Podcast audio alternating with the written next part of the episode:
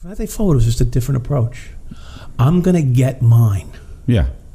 I'm gonna get my, whatever it is. If it's an extra sweater, you know, Right. If it's a fucking Nike hat, whatever the fuck it is, I'm gonna get something for me out of this because it appears it appears that there's there's more to this than just driving to work and keeping the peace. And, Hey, Matt Cox, and I'm going to be interviewing Mike Dowd.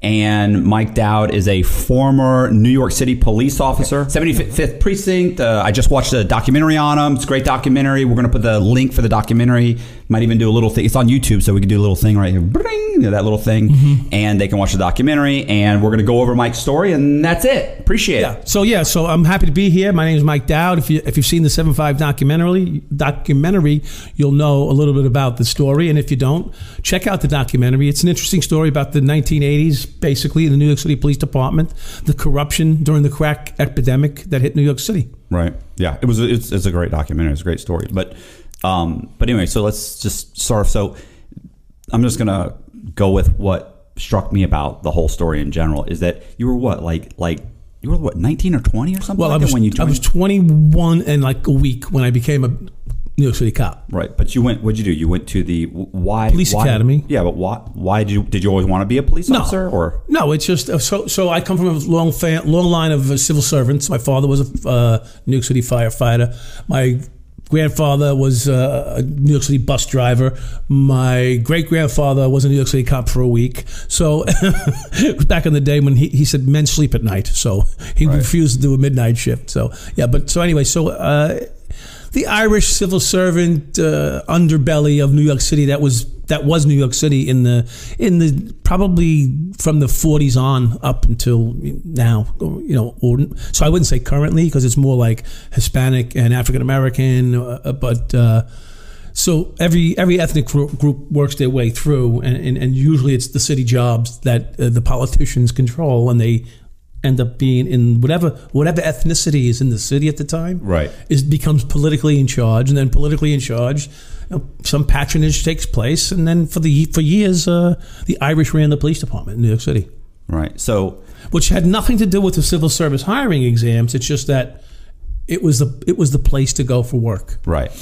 And so you, so you, so we went to the police academy in your 20s, and then you're 21 years old. Right. You get hired right away. And Right. You ended up in one of the worst. Well, so yeah, so so I, I places. ended I ended I ended up in the police academy, and uh, so I took the job because I needed to, I wanted to get laid, I wanted to get married, course. I needed I, I needed to have a job. Yeah, your priorities, right? Yeah, I, I, I, so yeah, so my, my penis was my priority. Pretty, pretty much still is, uh, and so I, I needed to get a job, and, and, and in order to get a, in order to get married back then, you needed to get a job. I don't know about today, but back Right. then you needed to have a job, and so uh, uh, having a police job was a, was was a career that would at least give you some stability if you if you of course if you treated it that way, and um, so I took the job. Uh, and then, of course, when I, immediately after I took the job, the girl I was dating and engaged to said, "I'm not marrying a police officer. That's crazy." So I found myself basically after the police academy, semi broken up, single, crying and bitching and moaning that why you why don't you want to be with me type of thing. Right. Which in the end, she was probably right the whole time. Right. she made the right call. She made Yeah. the right call, but I refused to accept that. Right. You know, because of my hard-headed uh, twenty percent stud muffin and eighty percent muffin or something going through me. So, uh, so then you ended up. Uh, what? So you met your wife at the time, or a few years so later? no, so I was dating her. Went through the academy. We broke up. We got back together. Broke up. She got pregnant. We got back together and got married. Yeah. So, so you you started at the police at the you, Police academy. Yeah. Well, right, but I mean, then you were you went to the uh, 75th precinct, which is one of the most dangerous. Well, so, so I ended time. up in Queens first, and, and as, Okay. as a rookie. So I so I cut my teeth as a rookie in Queens, walking the streets under. If anyone's familiar with Roosevelt Avenue, under the L, Junction Boulevard. It, it was back then. It was called Little Colombia because that was where the Colombians settled in and did all their cocaine distributions from. Uh, was was uh, was uh, Elmhurst, Jackson Heights, Corona, Queens, and that's when all the airports in New York were used as the main transport hubs for the cocaine from Colombia. So it was insane. Right. But that was high end because the Colombians were high end. They weren't street dealers. They were major, massive movers of cocaine. So I worked in a really pretty nice precinct, which is the 110 in Corona, Jackson Heights, Elmhurst, as a rookie. And then I learned a little bit about what was going on, but you didn't see street level activity because it was the guys that were moving tonnage. Right, right, right. Right? And then after about a year or so of that time, I ended up getting transferred to the 7 5, and I thought I went to fucking hell. I was like, oh my God, what the fuck is this? Well, I saw that at that time, New York City was like the, what was it, like like 35, 3,600 people were being murdered every Yeah, single so year. so everybody gets that number confused, but it, it was uh, about two thousand people were murdered a year, but probably on the on the upward side of twenty thousand is shot. For about every one person that dies, eight to ten get shot. So you can imagine, yeah. So you can, He got shot a little bit. yeah, yeah. It's just no big deal. You just That's get shot. I was in prison. and The guy, somebody got stabbed in the yard, and I said, "I think somebody got killed in the yard." And he goes, "No, he just got stabbed up a little yeah, bit." just a, just a little bit. I didn't even say that. Yeah. That's how life. That's that was that was life. So anyway, so so here it was. I was a Long Island kid, right? I was born in Brooklyn, but raised on Long Island, where it was pretty much peachy keen. You know, everything was Right. okay. I mean, I grew up in a mixed neighborhood, so there was no like black white Uh, animosity or, or hatred, or you know, we played sports, so we interacted well. But when you get into the ghetto and you really see what life's about, like for those people in the ghetto, not Right. ethnic, but the people in the ghetto. I mean, my best friends were Hispanic and black when I was a kid. So, Yeah. but when you see how they're in, they live in the ghetto life, it's like, oh my god, this is a fucking different world. You Right. know, like. Those people that are ethnic in my neighborhood wouldn't fucking survive in this. They'd be like, "That's why Right, they're right. there. that's why they're there out by me," you know. Right. So it was just insane, and uh, but it, but I guess the insanity was the um, complete. Uh, uh, you know, you just said uh, he got stabbed up in the yard. Yeah. Yeah, they just shrug it off He got like it's shot. not a big yeah, deal. he got shot. He's all right. You know, he took eight shots, but he's good. He's you know, Yeah. I I mean, I I I, came across people, and it's insane. Like this one guy was shot like nine times, and uh, so I I put the ninety five tag on his toe. Yeah, I put the ninety five tag on his toe. And a week later, I'm talking to his wife at the precinct because the precinct was a good place to use the phone. What is Ninety five. But what does that mean? I'll get to it. Okay. So so I put this ninety. So so the guy. So I'm talking to this woman. I said, I'm really sorry to hear about your husband. You know, what else am I going to say? I Right. passed her. She noticed me. I noticed her. You know, and uh, little coochie mama, you know, on the phone, half her belly hanging out. You know, it's the summer. You know. figure she's looking to get laid at the precinct, whatever. You know, that's a good place to get laid, right? There's nine, there's uh, 450 cops, there's fucking Right. 425 men, you know. Anyway, so she's at the phone making a on the payphone of the precinct making a phone call, and uh, and then we so we pass glances, and I, I am really sorry to hear about your husband, and she goes, "What do you mean?" I go, "He got shot nine fucking times. I put the Right. 95 tag, the the DOA. I put the DOA tag on his toe in the hospital." And I've never done that before, by the Right. way. I, I, I was not always, I wasn't there like at deceased time to put, but I put the 95 tag on his toe because I was busy. I had some things to do. And I figured by the time this is over, I don't want to come back and have to do it. Turned out he was, he says he's over there on the phone making a phone call. Here's a guy who was shot nine times. He looked this, here, see, I put this nice white t shirt on, maybe for effect today, because he looked like this shirt. That's how white this man was. Like going into the OR, I put the 95 tag on his fucking toe and turned out he wasn't dead. He was standing, he was on the outside phone. She was on the inside phone in the precinct. He was on the outside phone at the precinct. So yeah, that's, I mean, that, that was like, all right, so that's not normal, Right. but Yeah. that's, but that's normal. You know what I Right, mean? yeah, It's no yeah. big deal. Oh, okay, he made it. Oh, sorry. Next. Yeah. So, but- but it was, it was, it was thrilling. It was, a, it was exciting to go to work. Yeah. So, so you think about it, like you know, we're adrenaline junkies in some way or another, right? Right. We seek the um, bizarre, or, or we just want to see crazy stuff in life. And so, when you're a New York City cop back in that day, like every day was like a surprise, but but but fun. Right. Right. It was exciting. You know, what's going to happen today? And like you never really worried about yourself. Right. In the beginning, you know, Right, right. The Well, I- when the, the, the first the first uh, realization that this is real and nothing really matters. Right. Well, you had said it, it felt like. Oh no, no, that was your partner. saying It felt surreal, and and they, everybody kept saying throughout the whole documentary. They keep saying, you know, that you never seemed. They were like, Mike never seemed scared. Like he was never worried about any of this stuff. Like to him, it was not a big deal. Like, and and even you know, you had mentioned like you know. It, well, just the whole thing. Like you, like nobody was out to get you except for that one time. Like, Right. you didn't feel like you were in danger. Like No. you were. No, it's yeah, like Teflon Don, right? Right. John Gotti went to trial, and he just go, he'd be smoking a cigar at the end of the, in the afternoon, and it just became, you know, I was one of seven kids. Right. I was a survivor in that realm. You know what I mean? I learned how to survive. I learned how to get my food and how to work my way Right. through that. So it always seemed like I'd always find a way, no matter what problem I was in. You know, some of the stories that you shared with me about your stuff, Yeah. you, you always found a way to make it work Yeah. or, or to come out okay.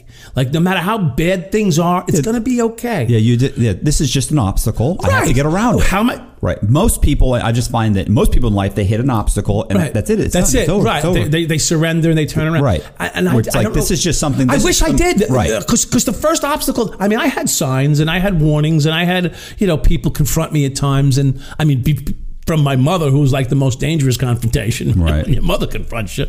You know, your wife, or you know, or, or, or, or a family member. Uh, I even remember before I got arrested, my father said to me, you know, one of my friends in the Suffolk County Police Department, a family friend, a close family friend, like cousinish, said uh, that your name was dropped around a little bit and wanted, wanted to make sure that you were on the, you know, that you were on the up and up. You know, and of course. What am I going to say to my dad? Yeah, Yeah, of course, dad, of dad, course. You, dad, you're right. I, I have a severe problem I'm facing. them. you know, what, what, what you know, you're going to tell your father, yeah, you're right, dad. I'm robbing everybody in Brooklyn. I'm selling cocaine on Long Island. I mean, Right. it's just I have a hard time transitioning from from being the charmed son with the four homes, the condominium on the ocean, the brand new Corvette, the beautiful wife, the ex girlfriend. You know, it's just it's hard to go. Yeah, I am doing something wrong. You mean you figured it out? You're not even a detective, and you figured this out. So. Well, I, I, so when was just to when was the first time you actually did something that you knew you were crossing the line? You know, you know, I always talk about the time when I took money. Uh, when I basically told a kid that I didn't want to, I didn't want to, I didn't want to give him summonses because I don't give a fuck about summons. Right. I don't, I don't gain on a summons. Right. Right. So, and, and it's not that. I mean, I'm not supposed to gain. It's a Right, police right. job. It's a civil service position. You're supposed to serve the public. But there comes a point where you begin to get frustrated. In, in, any, in any job, you can get frustrated. Right. But as a police officer, you're supposed to maintain your decorum and continue on like a true blue trooper. Right. But I guess sometimes when the humanity comes in, you go, you know, I'm fucking, I, I, I could, I could use a good meal. Right. You know, I'm not that I'm starving. Yeah. I never starve. But you're living off of six hundred bucks a week. No, six hundred every two weeks. Every two yeah, weeks? Yeah, but he's misled by that. I was clearing three hundred a week. In fact, in the academy, I was clearing two hundred and five dollars a week, and then.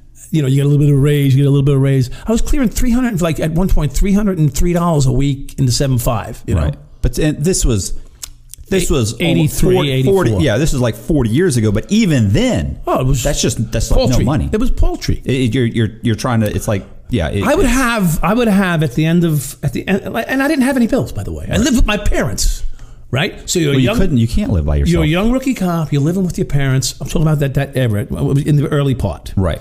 And you know, so maybe I'm banking. I'm, I'm giving them fifty bucks a week, and I'm banking two hundred, right? Right. Because I want to save up for get a house so I can get married. That's why I took this job, right? Right.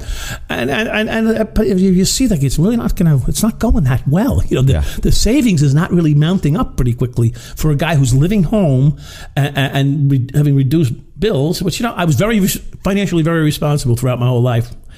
Anyway, so uh, accounting major in college. Yeah. So yeah, so very good, and uh, did pretty good at it.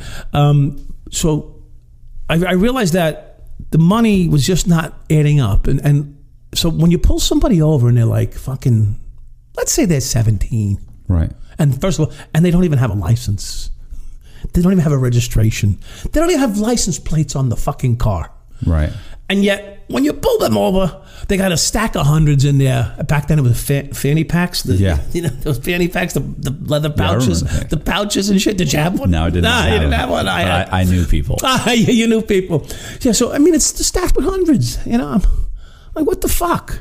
You know, uh, I got six bucks. You know, and it's got to last me. It's Tuesday. It's got to last me to Thursday at four o'clock when the checks roll in. You know, so I mean, you don't have to feel bad for a guy, but that's what it is. What it is. So I'm like, fuck. Where are you from? Puerto Rico. The guy's not even a fucking like. Of course, he's a citizen, but Right. he's not. Like he just got here from Puerto Rico last week. He bought a car, you know, Corvette. Uh, uh, uh, yeah, he bought himself a Corvette, and he's got a stack of hundreds in his wallet, in his in his pouch. So I could use a fucking nice meal. You know, Right. I'm not gonna tell him I, I want your money. I, I didn't know how to. I didn't know how to make that transition. So Right. I, you know, you got eighteen hundred dollars worth of summonses here. Plus, I got to take your car. Uh, So who knows when you're going to get it back and whatever. And, oh, You know, tow, pay for a tow, pay for storage. You know, but if you if you got me a good fucking lunch, you know, and a good one, I mean, like a lobster lunch. uh, you know, uh, then we can. This will go away. Right. So it, so that's like the main. That was the first time that I did it with intention. Right. There are other moments where I let things go or saw things I didn't I didn't care about. You know, like maybe it was some drugs somewhere. Or, you know, never never to my benefit. Right. Right. right. Never to my benefit, you know. Just like maybe it was laziness, or I didn't give a fuck, you know, whatever. Like I've witnessed things, uh, but in this case, it was like I took an aggressive approach to try and get something. Yeah. And and and like we discussed previously, it felt it like I was nervous. I was, I was I thought I was being set up. Right. You know, because like it was just perfect. I think I had no papers, no license, the plates no non-existent. And then after we got the money and we drove around like for a while, like no one pulled us over or anything. Like whoop whoop, internal affairs. What are you doing? It was like, yeah, I, I can do this. Like I can do that. Yeah. And and that was on the back. And I I- I always forget to tell this story. That was on the back of an incident with me and two other police officers. So I'll just make the short of it. I make a car stop. Some guy blows a stop sign. I pull him over. I'm up on Jamaica Avenue by Highland Park in, in the, the borderline between Brooklyn and Queens. And I, I I got this car stopped, and all of a sudden I look behind me. There's fucking flashing blue, red lights from a fucking police, New York City police car. And I'm going, oh, what's, oh this must be so and so coming to join us. Like, Right. check on us. Yeah. Back up. Yeah, back up For no up. reason, yeah, but yeah, still yeah, back yeah, up, I mean, but whatever, that's cool. What are you doing? I'm like, excuse me, Right. My job. McGregor, whatever the fuck his name was. I go, what? Do you, Terry, Terry McGregor was the guy's name. The other guy ended up losing his job. Anyway, uh, he goes, "What are you doing? You know, what do you mean? What am I doing? Like, why, why are you asking me what am I doing?" He goes, "I go, we made a car stop." He goes, "In my sector." So I go, "Well," so I knew that was a little touchy thing, and I'm like, "Well."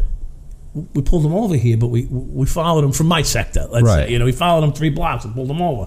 This is the pla best place we could pull the guy over. Yeah, well, uh, don't be making any car stops in our sector.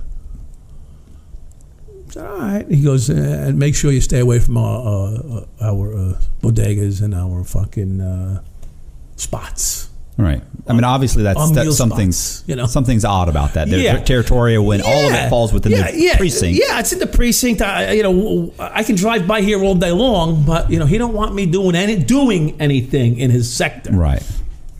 So he's what charging? He's charging uh, protection money to people. You're not positive, but something's ain't right. Something's not right. So, so, so you know, later we talked about it. My partner and I at the time, Sal, was a different partner than Kenny, and uh, I said something like, I get that you don't want me eating at some of your spots because you could eat on the. If you're eating on the arm, you don't want to hurt. Right, right, The right. other guy coming in saying, "Listen, I can't give 15 guys free meals in a day." Right. Right. So you and that that that I'm aware of, you know. But to make a car stop, like, is there something? Am I Yeah. miss? Am I missing something here? So like the next day or two, I see this car, I pull it over, and and I said, you know, maybe this is what it's about.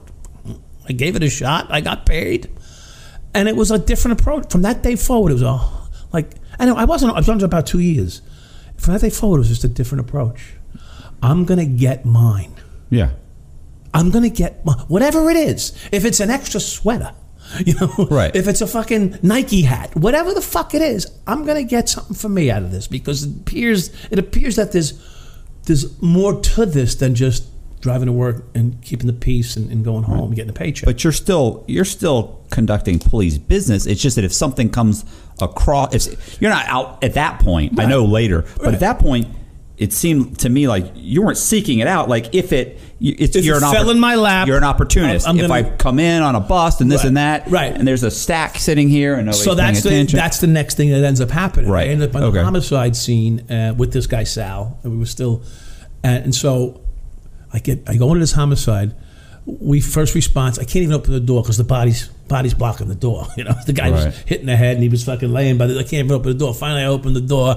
I get inside, and. Uh, and I see it's, it's a marijuana. Back then, they had tray bag stores. I don't know if you guys are familiar with Brooklyn setup, but like every it was a bunch of dummy candy stores, and they were all selling nickel bags. Like like today, they're starting to sell pot everywhere. Whatever, they've already got the setup. You know, forty years ago in Brooklyn, you know, Right. they had these paper plates in the window with you know candy signs, candy. You know.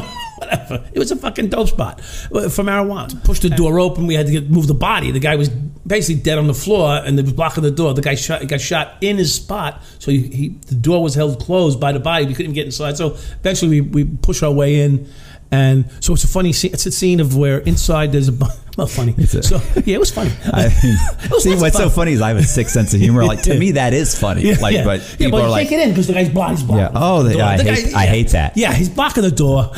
Can you get up? So anyway, in, in this bags of marijuana, like like a, clearly a, a, a huge amount of marijuana, like pounds, and. Um, Come, come to find out later on, there was over four or five pounds, which is quite, you know, it's a substantial amount, you Yeah. know, and it looks large, you know. A pound of marijuana is fucking a lot, you know. Yeah. And so anyway, so he has this, and he's got his nickel tray bags set up, and he's got cash, or, uh, and lots of cash. So I'm like, well, this is you know a little. I'm, I'm excited because, I, and then out comes this guy from nowhere, and he's oh my god, he starts blowing on his friends, giving them CPR, mouth to mouth. You know, the guy's dead, and you know, and then so the, the odd thing is, I'm, I'm trying to put this together. Like, what's going on here? Because you don't want to stop someone from giving someone CPR. What the fuck? Let him do it. Right. know? And then he takes, looks at his hands, and he starts wiping the blood off his fucking hands. Right.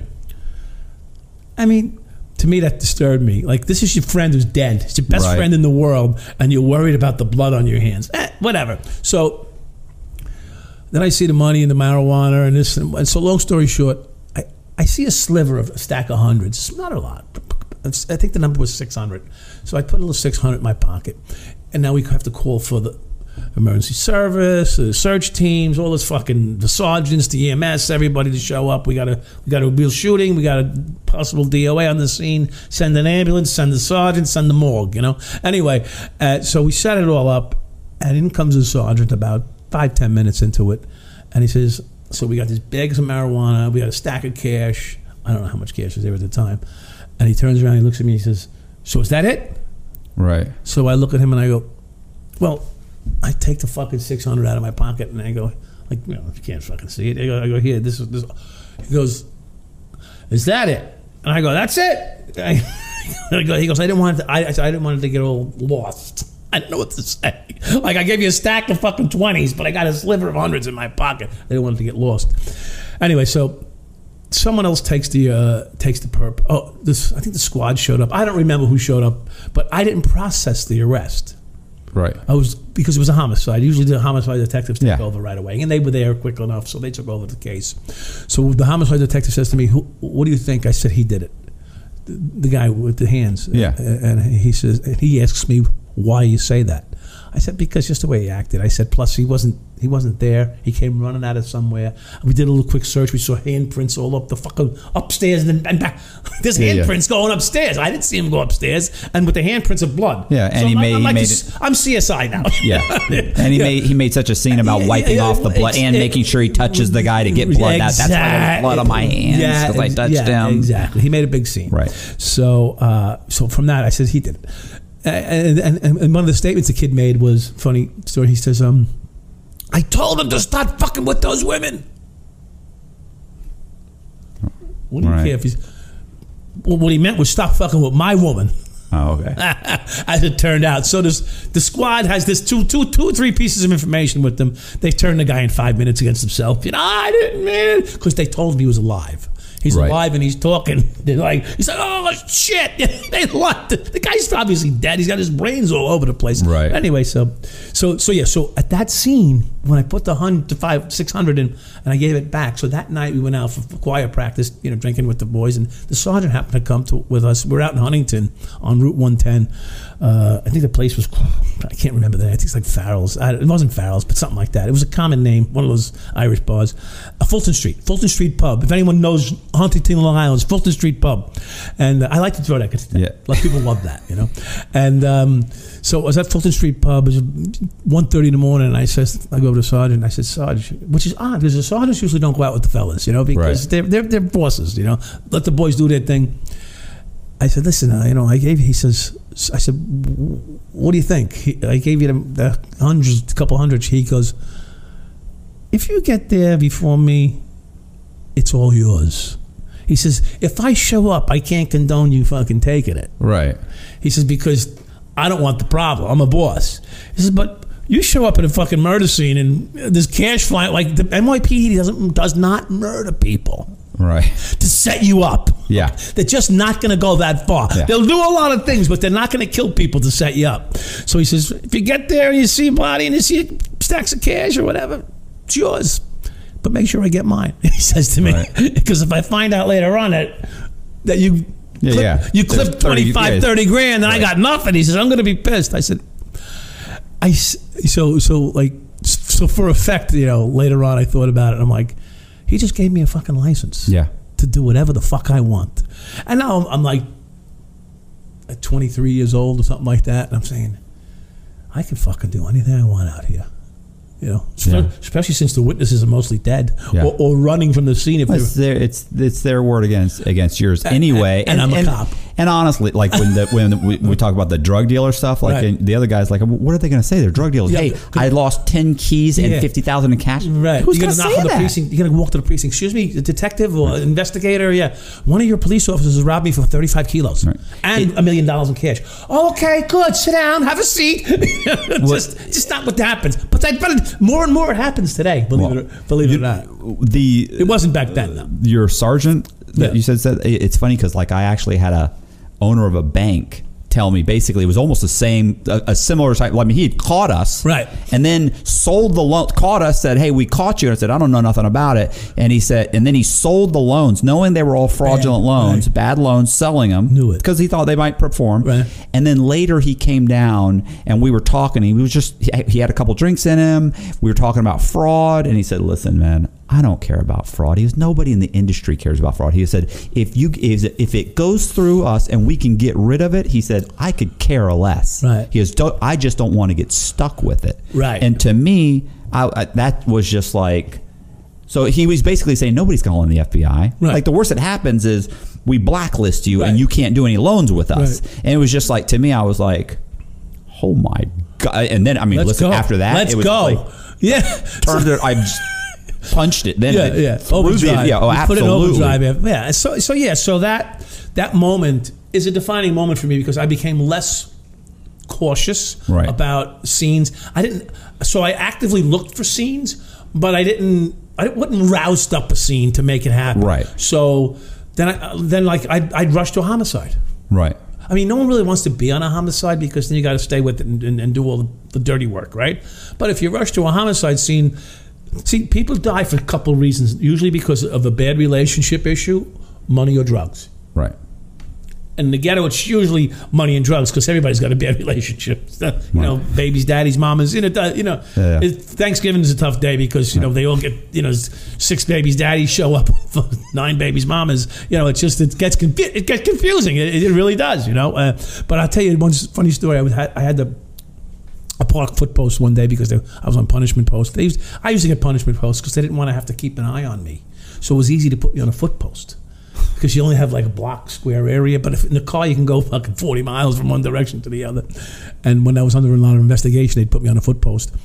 And uh, so one of the young girls comes up to me, young kid, like eight, nine years, cute kid, beautiful little child, says to me, uh, something about Thanksgiving or Christmas, and I, she says, "Well, my, I have, I have five stepdaddies, uh, And I said, "Oh, I felt I felt bad for the child. You know, you got Right. five stepdaddies. She got, I got seven brothers and sisters and five stepdaddies." She- I said, "Oh, that's you know."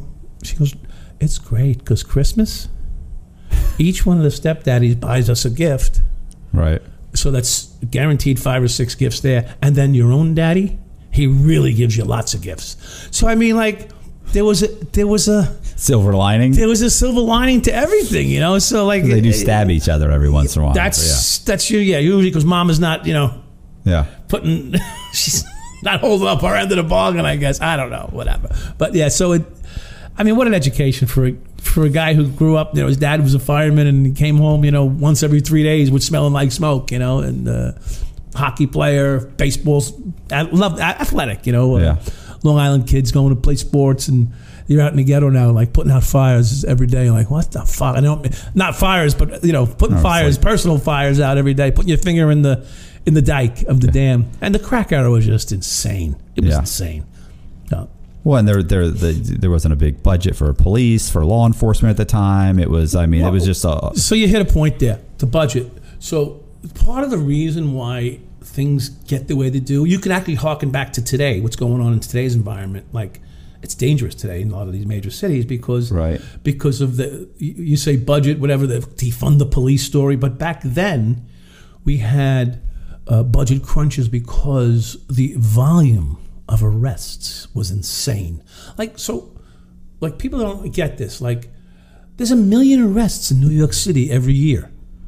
just make sure you're, cl- Yeah, you're, you're, leading, yeah. you're There's a million arrests in New York City every year. That's insane. That's what it was. Let's say, and so 250,000 were arrested in Brooklyn, maybe, maybe more. It's a lot of process, right? yeah. Right? Yeah, we yeah. talked about process before. There's always a process, right? Yeah. So, so processing an arrest is guaranteed 17 hours overtime, maybe more. right. So you're paying somebody to process an arrest for 17 hours overtime. Then you're having to pay for legal aid for the perpetrator, court costs, bailiff court. What you you can go down the list on what it costs just to process an arrest without the overtime. So the city began to sort of discourage arrests for drugs. Now, perfect storm, right? Because if you're telling a police officer, don't make an arrest for drugs because it's not going to go well for you. Why? We're going to put you on foot posts. We're going to put you in less desirable assignments because you're killing us with the overtime costs. So some guys didn't give a damn. They'd make an arrest in the station house, like, and that happens. All, that happens, by the way, every day. You know, people walk in, ask a question, guy runs the name. Oh, good. You're under arrest. And the guy, like, I, oh, we took you off patrol so you wouldn't make overtime. He goes, too bad. I got an arrest right now, and you can't stop me. Right. See, they can't stop you from making a lawful arrest, right? Right. What's, what's the supervisor going to say? Unarrest that person. Yeah. Let him go. Yeah, you can't. You know, but today I think you can, for Christ's sake, because it seems that way, which is another story, right? So, so think about that: two hundred and fifty thousand arrests. Everyone is seventeen hours overtime. Let's just, for argument's sake, and the numbers just are astronomical. Yeah, it's outrageous. So they they discourage it. So now you're telling me, here's what you make me. You make me the armed security force for the drug dealers. Right. You're just trying to get people to stop shooting each other at this point. So I'm not arresting. see? I'm just trying to get you guys to stop ki- stop Yeah. killing us. So, stop yeah. killing each other. Right. So it's the profile. So you have a higher visibility. Because if I make an arrest, I'm taking a, a patrol car and my partner pretty much off the street unless Right. there's somebody else to jump in with him. Because we don't do solo patrols in Brooklyn. It's da- you're not allowed. It's Right. dangerous. So I'm taking you off the street and me off the street and I'm processing an arrest. So that car's down for the day. So it really, the numbers wise, it, it, it, doesn't pay to make the arrest. So we become the armed security force for the drug dealers. I mean, when it's January 17th and it's 18 below zero with the windshield and it's 2 o'clock in the morning and there's four guys on the corner on Pitkin Avenue and Pine, what the fuck do you think they're doing? Right. I mean, can anybody out here tell me what do you think they're doing? Uh, I mean, they're selling fucking something. You know, got the they got the Eskimo, the es- So they get, to go about their business while you hang out and make sure nobody comes drives by and shoots at them because they're on their corner. Correct. Or so Yeah, so you could fill in the fucking dots from there. And that's what happened was the public began to be outraged that we were not making arrests. But they're not they're not announcing to the public we're discouraging arrests. And this Right. is a fact. These are all facts as I lived it.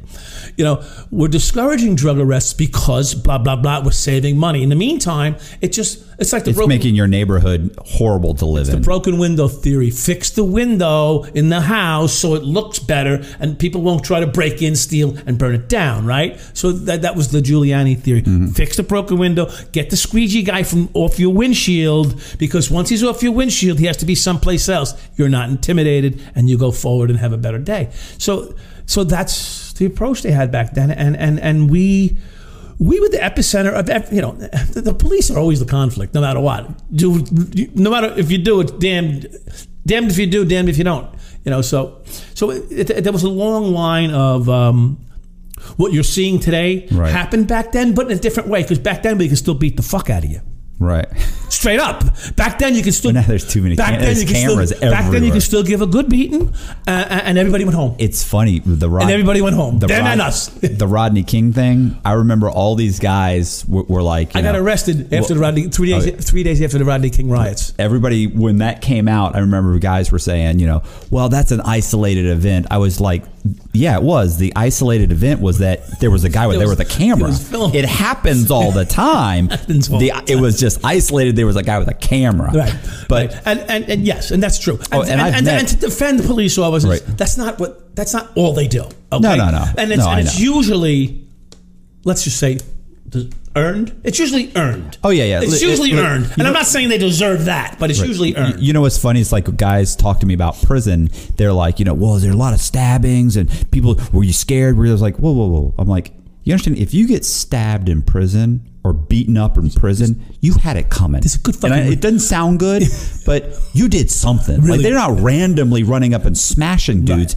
You owed money. Right. They told you to pay it. Right. Then they you said fuck you. Yeah. Then they told you check in Check so you can get yourself shipped. Right. You said I'm not going to. They you know they brought they went to your they went to the shot caller, explained to the shot caller. Finally, the shot caller talked to you. He you then told him I'm not paying. Then the shot caller said beat his ass. Right. And you got your ass beat or you get stabbed. I mean, Right. You had a chance. Usually, yeah, yeah, yeah. You know. punks, money, drugs. you know. Absolutely. Um, it, one of the worst beatings I saw was over a punk. Yeah, yeah. And, and it's so funny to say punk out Yeah. here. Like the first time I said it, like everybody, like Yeah. I was like, I mean, a gay guy. Yeah, And it's like, oh, now it's even worse. Yeah. You just called now you now you just I just You said I called. I just said I called a punk or a gay guy a punk. Yeah, But right. Then that's prison lingo. Yeah, right. So Yeah.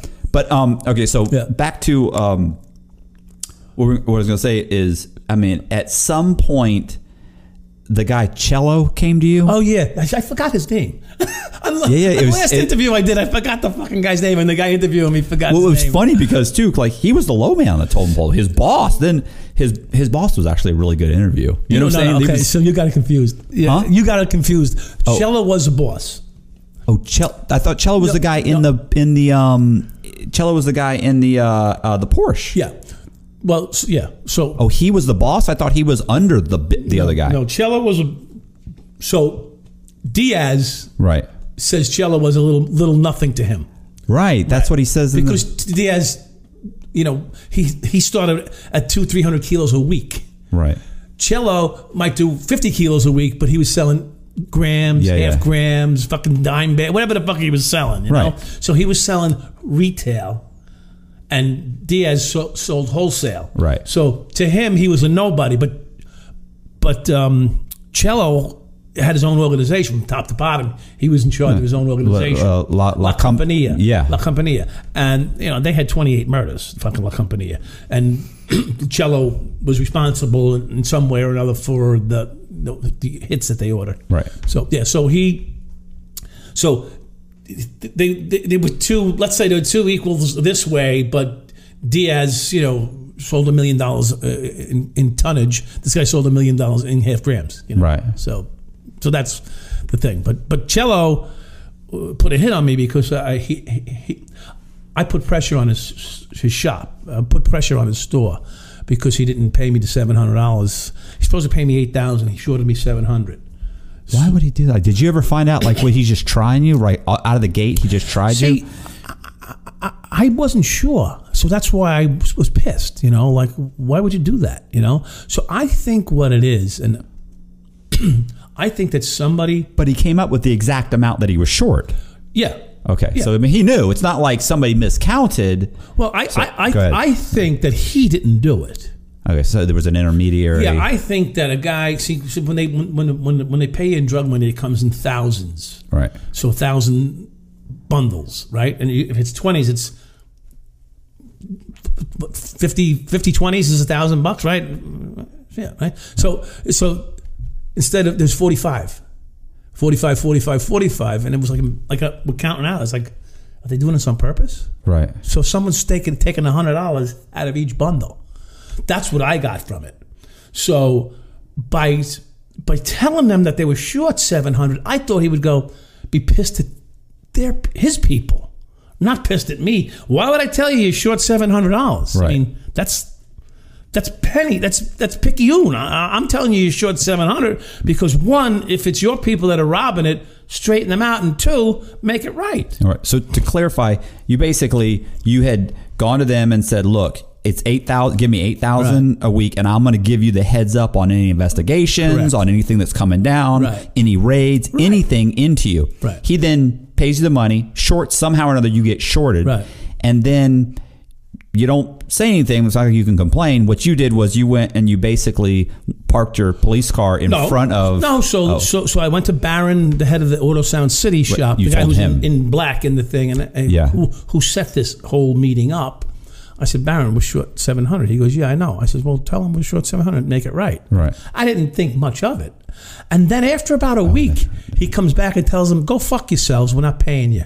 We're, we're, we're done, uh, and, and and I'm not paying you. I said, Oh, that's not the way this is going to go. Right. So I started putting pressure on his store. I had my, myself and my partner would park in front of his store. Like just Right. sit there, all fucking chase cars that pulled up, and you know, just made it clear that you're not going This to do. go bad for you. You're not going to do this, right? Right. So, and then I, I even went one step further, and I paid another crew of cops a thousand dollars just to sit on his store when I wasn't working. So he had like 24 hours a day almost coverage on his store. I mean, up up, up till midnight, you know. So all day up until midnight, he couldn't sell a fucking gram of coke because no one would go to the store because the cops were there. You know, they want Right. to get caught moving out with the drugs on him. Anyway, so he sends a message over to Baron. I put a hit on him. So I don't, and I get my 911 page, and Baron doesn't page me 911. 911 page goes off, and I end up going in to see Baron. He goes, They put a hit on you. I said, Okay. And, and, and, and the funny thing is that I heard, which I think was accurate, that the precinct knew about it and told me nothing. By the way, they, yeah, they knew about it and didn't fucking say anything. They were, at that point, they were already. They were like, they good. were already like. they were like, good, kill this motherfucker. so they, they, they didn't know what to do. But I heard that they knew. So they had informants Right. in the fucking La Compania. And if you remember them in that van, in the, the movie scene, in the van, Joe yeah, yeah. Hall, they're running back to the Yeah. precinct. Well, in that van was one of the company's informants telling them who's Oh, who. okay. That's when they ran from him. When they came out, they start shooting Correct. at him and they take off. Correct. So what, my, to my point, it made it sound like there was only a couple guys there. They didn't mention that. Yeah. Oh yeah, no, yeah, yeah. But my point was that so the precinct and the DEA they work together. Yeah. Had informants in the company, and they knew that they put a hit on me because the informants told them they Right. put a hit on this cop. Yeah. So so so now when I get the word, I went. I, I and it's funny because my recollection gets a little foggy here, and, and uh, I, I was I was called to task uh, on some common. Uh, I did a, I did a um, Audie Lang podcast with, with Kenny came on the. Uh, I did a Audie Lang, Lang podcast, and then Kenny fucking cried and begged. I want to do what I want to do. So Audie Lang said, "All right, I'll put you on." He says, "Mike, can you join us in the middle of the fucking podcast?" And I don't want to do it because I don't want to give Kenny any fucking credibility. But for Audie Lang's sake, I said, "Let me. I'll jump on." And we argued back and forth about. Uh, he says, and, and you didn't do. He says, I don't remember any of this seven hundred dollars, and, and you and you confronting them, and, and, and this this Mexican standoff in the fucking street. I said, really? I said that you weren't there because it happened. I got the seven hundred. He said, well, I didn't get my half. I said, well, if you didn't get your half, it's because you didn't do anything. Said, Right. What'd you do for it? I ended up fucking chasing the guy down, getting the death threat put on me, pulling him over. I mean, I wouldn't short Kenny three fifty, so I, I, don't, I don't, I don't, I don't, I don't know that I didn't give it to him, but I'll take his word for it that I didn't. But then he wasn't there because I think I was working with the internal affairs chick, Lisa, Lisa Breland. She was like there to set me up, but she, she didn't. She, she just couldn't do it. You know, she wasn't trying really hard. You know, but so anyway, so after the, the threat was made, I, I, I found the guy that day. On the first fucking day that he put a hit on me. I, I never met the guy in my life. I just know he paid us. But I knew the description of his car. So I went up on Fulton Fulton Street and by Norwood uh, under the L, and, and sure enough, there's a fucking car. I pulled him over, and I license, registration, insurance card. He turned as white as his shirt. No, that's not accurate.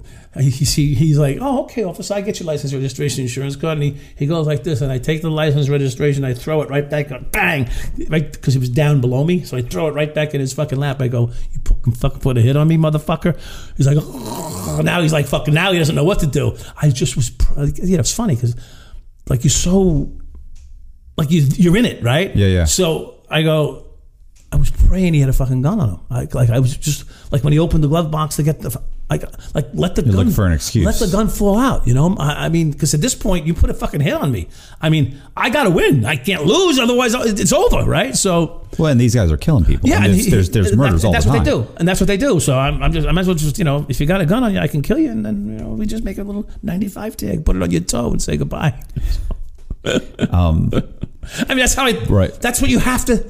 That's what you become. You know, you become it now. You know, it's no longer like you're there. For, you're there for you, Right. To survive.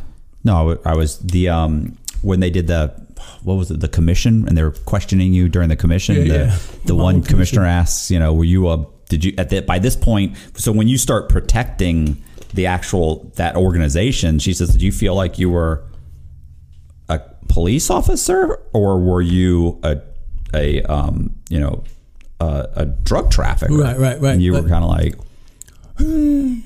I didn't know what to say. I don't know. I, I look at my lawyer. I go, "What do I tell him? tell him the truth." I said, "Both." Yeah.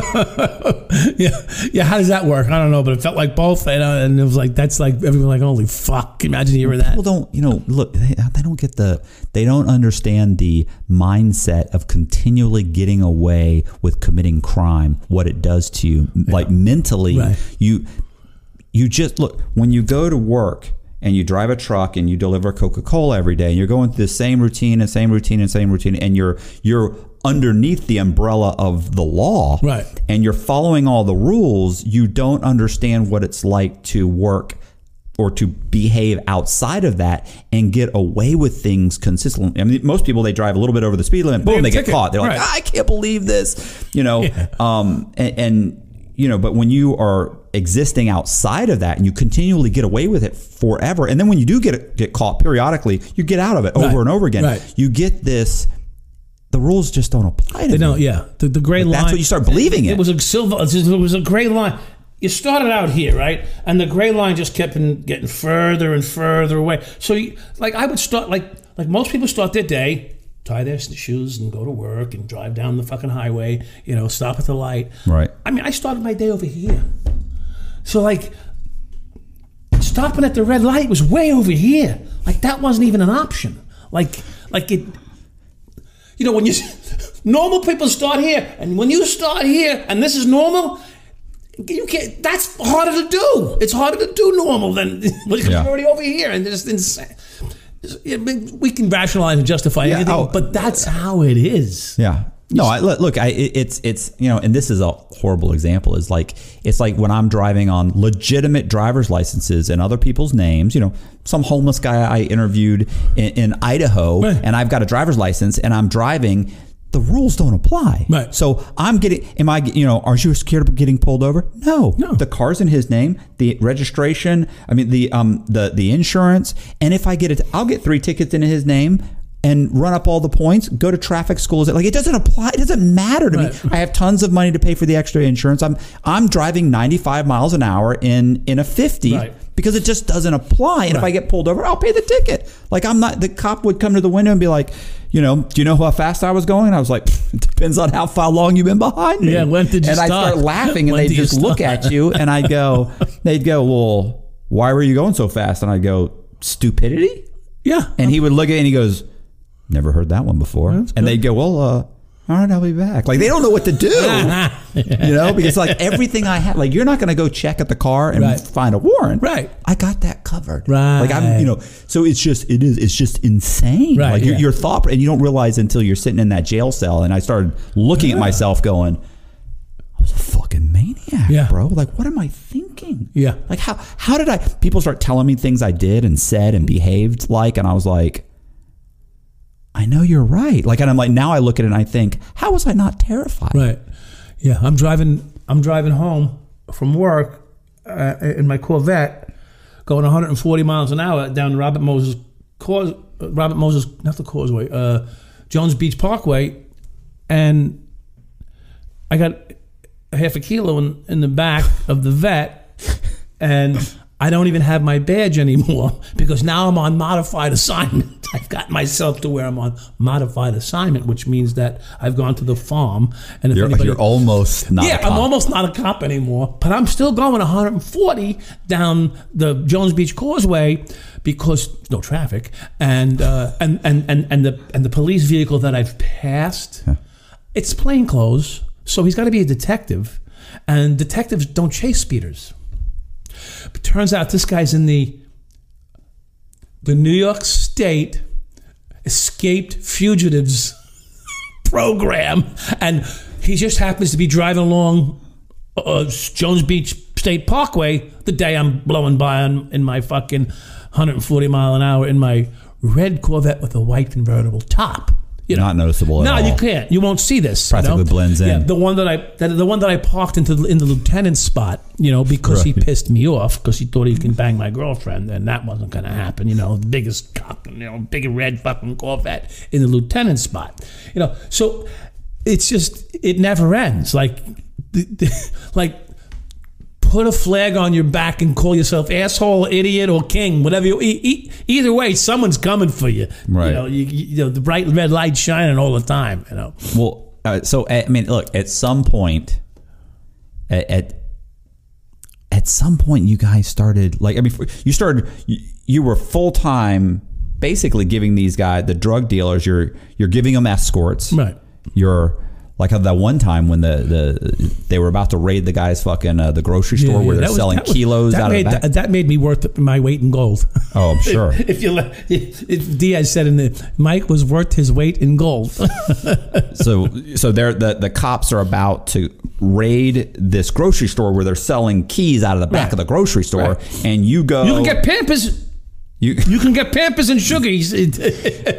so he he finds out about it, whips around, comes in, goes into the store to get a couple of beers, goes up to the counter, and you tell I go- you tell Diaz, right? No. Oh, is that just Some some, cashier? some cash I was, register when you guy. say that in the thing, I was wondering, like, Yeah. like Diaz is running the cash register. no. no, This Like, is just this guy- This is just his cash register worker. His You store- just lean store- in and say, guy. Cut it, cut it, cut it. And, and he looks at me. I go, shut it, because I didn't know if he knew what this meant, I- Right. Or if he knew that I was the mark, you know, because I never met these people. Right. Well, I do you know. even know? You don't. Prob- do you even know that he knows what's really happening in the back, or you know he knows? Oh, he knows. Yeah. Okay. Uh, he, he got to know. There's no way, okay. No, the guys are walking with bags of money and shit, you know. And he might tell them go to the back, you know, if someone's uh, new or unaware of what to do, you know.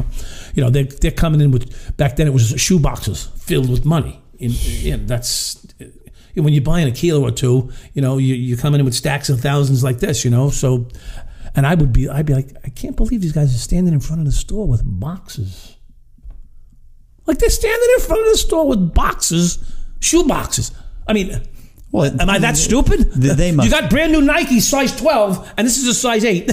Let me see. They must also feel invincible, though. I mean, Yeah. I, I've, Oh, yeah. I've written stories where the drug dealers were paying uh, FBI agents to, and so they. He was like, "Oh, I, I was bulletproof. Yeah. I felt I felt untouchable." He's like, "I'm I, I'm paying a I'm paying an FBI agent." Yep. He said he's calling me. He's like, "If I meet somebody, I call him up and say." Hey, this is the guy's name. Run him. He is in. He comes back like an hour later and says, "Uh, uh He was arrested two weeks ago. He's currently this. He's current. Working. Don't work He's with him." operating. Or Yeah. they go, "He's good. Yeah. Never heard of that guy." Right. And so I mean, he, they feel not just that they would have guys get arrested, call the FBI, and the FBI. He's like, and like two hours later, the cops come to him and say, "Okay, we're releasing you." Yeah. They just call up and say, "Look, he's a CI. Let him I'm go." working with him. Right. Let him go right now." Yeah. They just he's like, "I've been walked right out." It happens all the time. So Yeah. Um, but yeah, so I can imagine they felt invincible, but yeah, so so Yeah. walking around with the walking being pretty obvious, Yeah. probably not that big of a deal to them. At that point, they think, Yeah. well, we got Mike. Yeah, yeah. Well, th- yeah. Well, but I was like the one who, who told him, listen, you got to tamp that shit down because it's one, it's it's over the top. You know, I'm trying to because what I'm trying to do is to keep them from getting on the radar for narcotics. Right.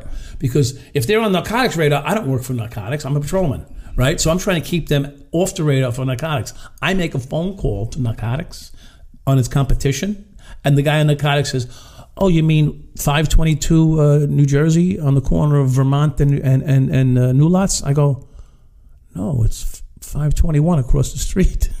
Right. But now you he, to- he goes, oh, oh, we're not aware of that one. I go, yeah, well, that's the one. that's the one that's really doing bad stuff right now. I'm to tell the guy, this is my guy's store. He just gave me the address to. He says, we're in that. We got that. We're on that one. I'm like, I, I can't believe like I'm because my my guy complained my Adam complained to me. He says the guy across the street's lowering his prices. So I mean, I sent cops in there on duty, off duty. We shook the place down on duty, off duty. We threatened this guy to shut him down, right? And then we'd sit in front of his store and chase people. So he had no business going on for about a week.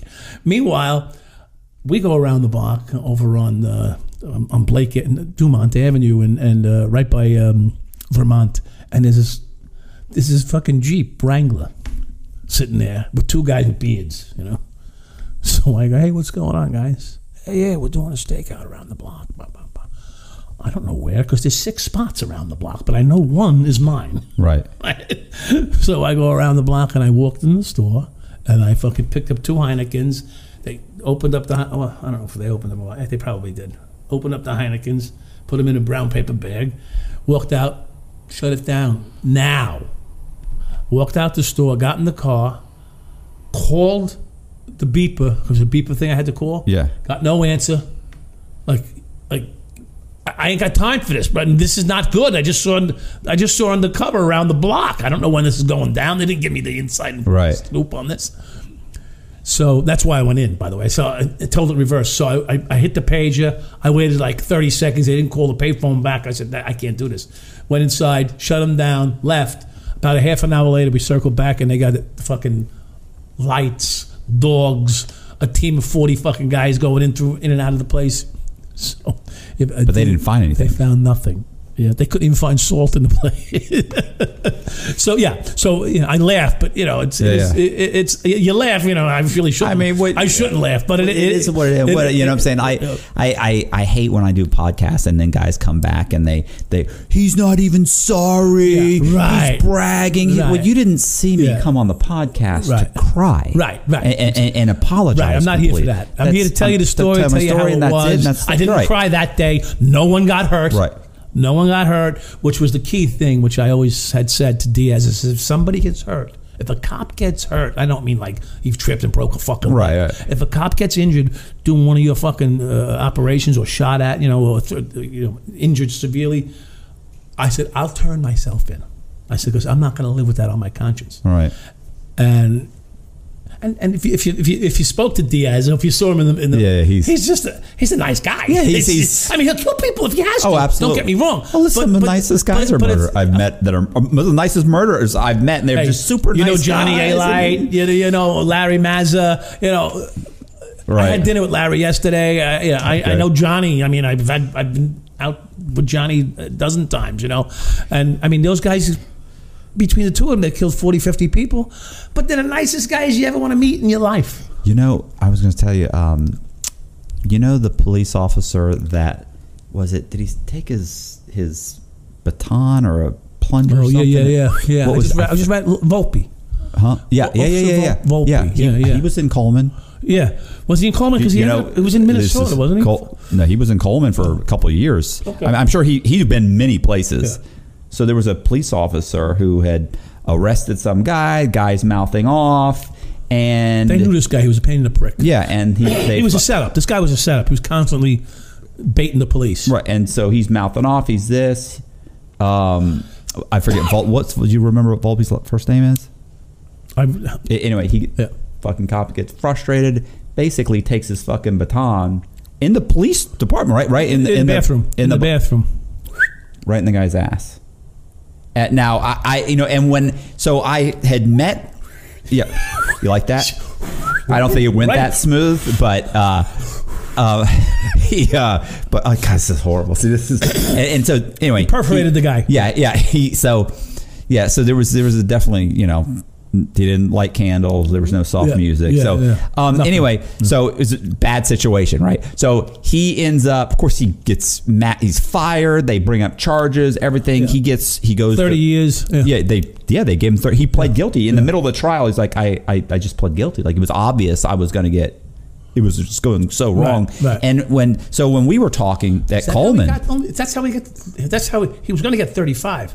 Right? He he ended up he pleads guilty. Is that how he in got the that? middle of the trial he pled guilty. Oh, I didn't know that. Oh, it was, he he's he said I was it was so over the top Mm-hmm. bad that he said listening to it I just right. Oh yeah. couldn't Yeah. you know you hate yourself when you listen to what they say. Yeah. Oh, yeah. And he's Oh my he's God, like, I'm so I just this this is so this is so going so wrong. He's like, I could look at the jury and I could tell Yeah, it's over. it's over, yeah. Um, he- and of course, this is the thing. Like the jury doesn't know what you're facing. Right. So No. the jury's like, did he do it? Yeah, he Yeah, did. Do you yeah. believe he did it? Yes, Yeah, I believe it. Okay, they go home and they think he's probably going to get probation, or he's probably he's, probably going to get five or ten he's years. he's gonna get or- Twenty years. Going to do eight. yeah, yeah, that's what they think, and then boom, you get thirty, you get thirty-five or forty years, and they go, "What?"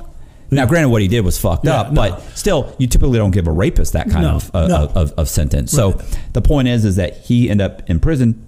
Nicest guy, He and wasn't I, Justin. Justin, Justin, thank you. yes. And when we talked one time, I, I remember I looked at him and I went, I go, bro, I mean, honestly, what the fuck? He's like, I don't know. it's just like, he's like, I, I was, you know, you have to understand.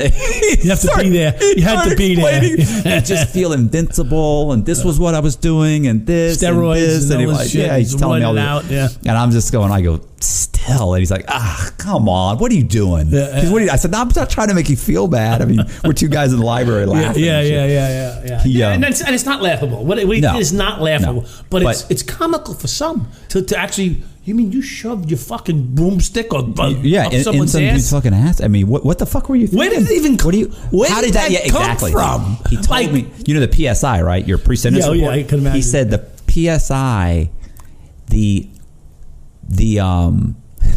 He said when he so when when you when you get in trouble, The guy got seven million dollars and he lived. Just so you know. Oh yeah, yeah, yeah, yeah. Yeah. There's no death or anything. I mean, so but which is on. no, no, I, it's I- horrific too. There's no way to justify it. Whatever. right, it is right, what it is. right. Deal with it. So um, the point is, is when he's doing his PSI, um, which it means the probation officer comes and they they interview you for a, a pre-sentence report that goes to the judge. So the judge can try and determine what your sentence should Who be, and there's are. there's a whole yeah yeah, and try and and, and if there are any uh, mitigating circumstances, you know, to give you the high end of the guidelines or even the low Right. end, you know. And so they come to him, and so while he's being interviewed, he told me he goes while he was being interviewed by the by the um, probation Female officer, probation officer, Well, probably. probation, I think it was a male probation. He said while he's being for him. the guy starts asking him like, "Is there any um, anything in your past, like uh, any abuse, Family? anything?" And he said he's looking at him, and Justin goes, he goes. No, no, no. There, there were there were no funny pony rides in my in, in my childhood, if that's what you're Oh, asking. Jesus and I mean, it's like funny pony rides. And he said, "I know. My dad fucking was there. My dad was like funny pony Yeah, that's rides." like He's- that's like even He's strange, like, dude. how did Are you okay? What did you? Where is? Where did funny pony ride? He's like, he, he's like, God, I it was. Listen, obviously, the, the the conversations in prison are not like the conversations you have with your Yeah, buddy that yeah, works at right. Walmart. I mean, that- clearly, yeah, you're yeah, dealing with yeah. a different. Everybody's done something Yeah. or heard of something. Yeah, yeah. So he was a little off. yeah, yeah. nice guy though. But I, I heard. seemed like a nice. Guy. Of I- course, heard- I had never been arrested by, Yeah, for and I've never either, thought so. of a pony ride, but now when I think of pony, you know, Yeah, that'll definitely come up. Him, yeah, Yeah. yeah, But I can't see a miniature but pony he- So I was the face of corruption. Oh yeah, yeah. All right, in '92, I get arrested. So I get sentenced in '94. He perforates this guy in '97, right? So the city's just starting. You got heal. lucky then. Well, no, I never. I said- I, never I said- I never got lucky. This is the city. Yeah, no, the city is just starting to heal from the from the trauma that I put it through. They changed the whole fucking patrol guide. They add a whole new division, or, or no bureau. They call it bureau. They went from it went from internal affairs division to internal affairs bureau, which means it's now it's. So what that means is they've now created another Layer. layer. So it's now it's over. It's over. It's like so you have the detective bureau, and in the uh, in, Internal Affairs Bureau because it used to be IAD, which was a division. Right. Now it's a bureau, so there's nothing above that except Right, right. Well, but bureau basically you got kind of govern yourself. You self govern, right? Okay. Correct, So yeah. before they were division, they could They be told division. back off. Correct. Okay. Yeah. Now they're their own bureau. Yeah. So anyway, so that I created.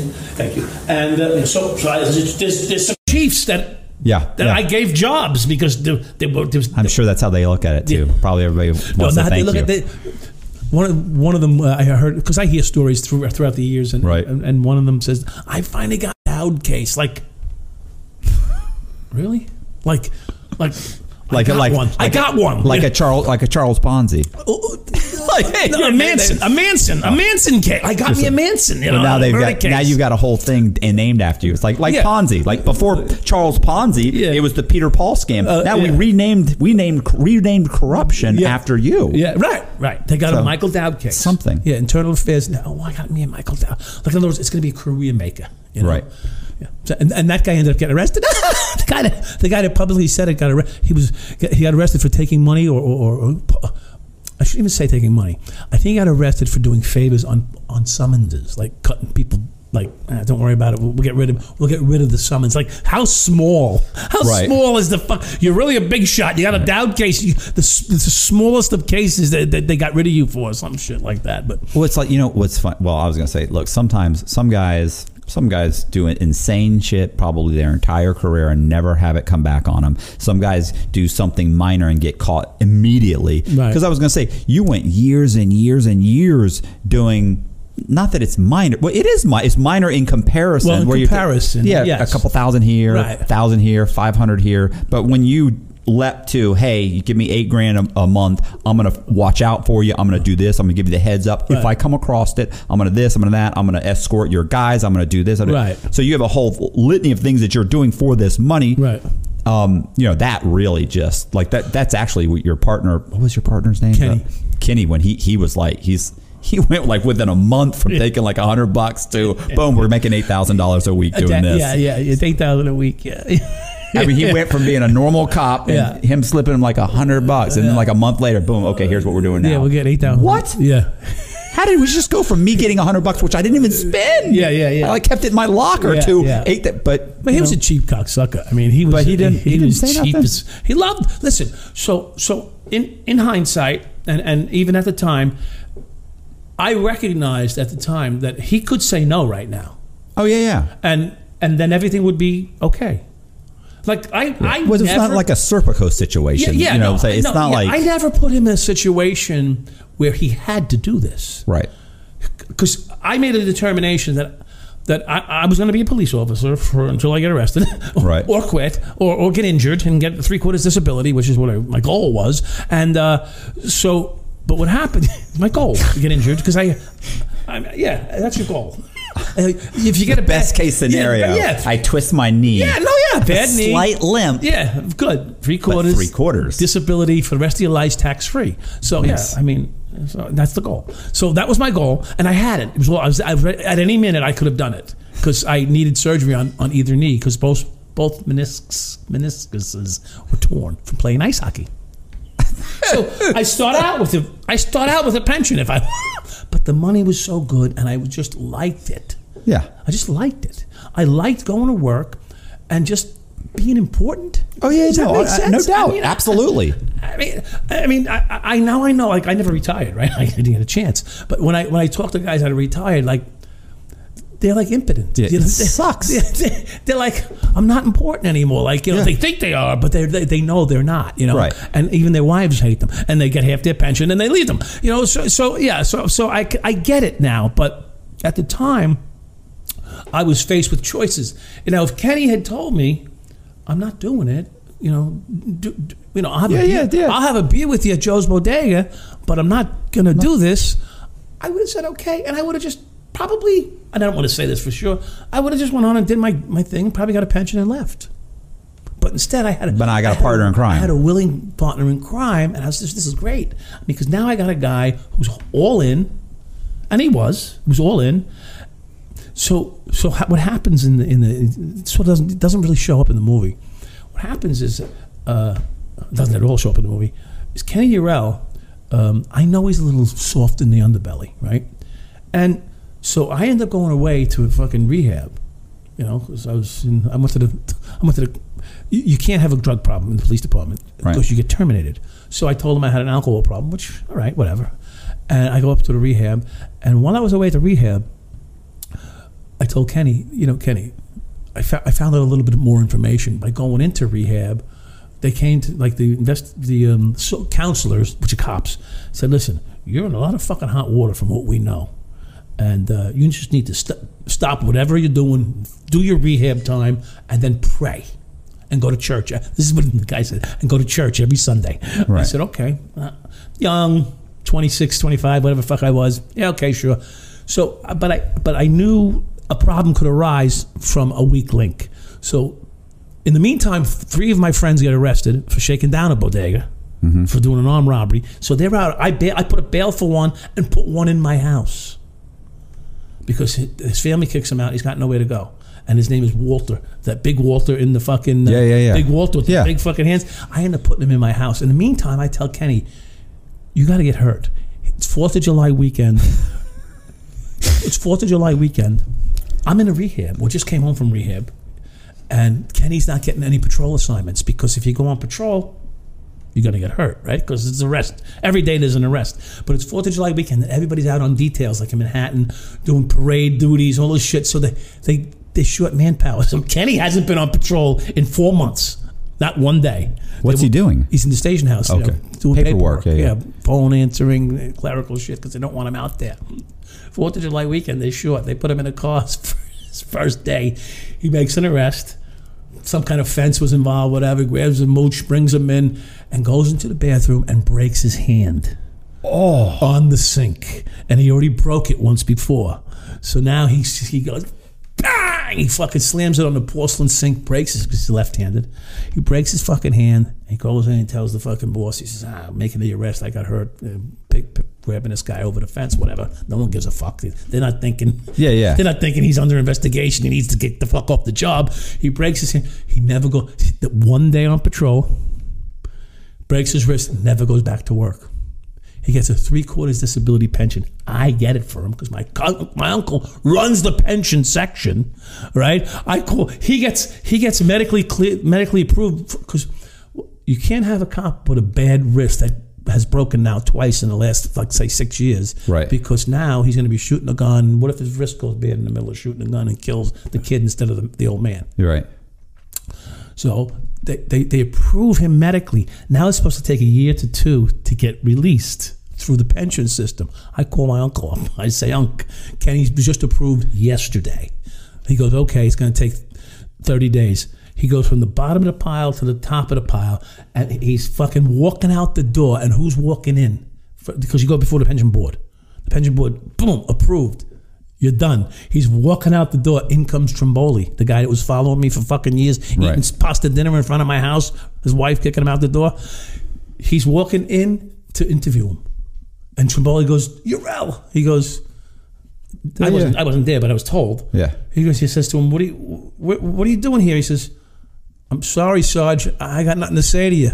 Yeah. He goes, "What do you mean?" He goes, "I'm off the job. I'm retired. Three quarters disability." He goes, "I wanted to ask you about Dowd." He goes, "I'd love to tell you." He says, Right. "But I'm not required to talk Yeah, to yeah. you right now. I'm done. Gotta go." And but like the, the love to tell you thing was was in there, you know. Yeah, yeah. He wanted to tell him, so he leaves. He gets his three quarters disability. Now he's sitting at home bored. He likes oh, the Oh, that's action. right, that's likes The right. action. Okay.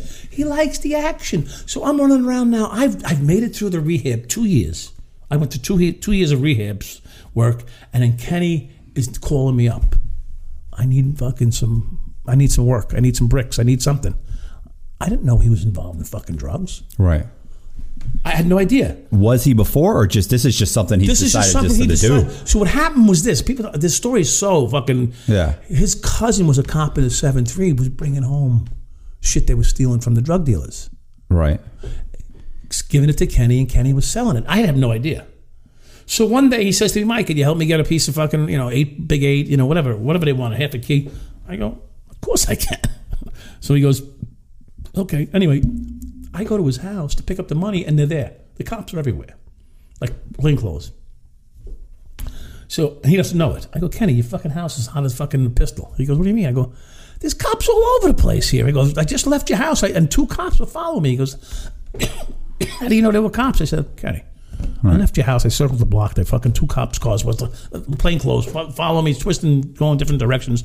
He says, Mike, they've been following you for five fucking years. What's he says? They're probably still following you. I go, I don't know, Kenny. This seemed a little different. P.S.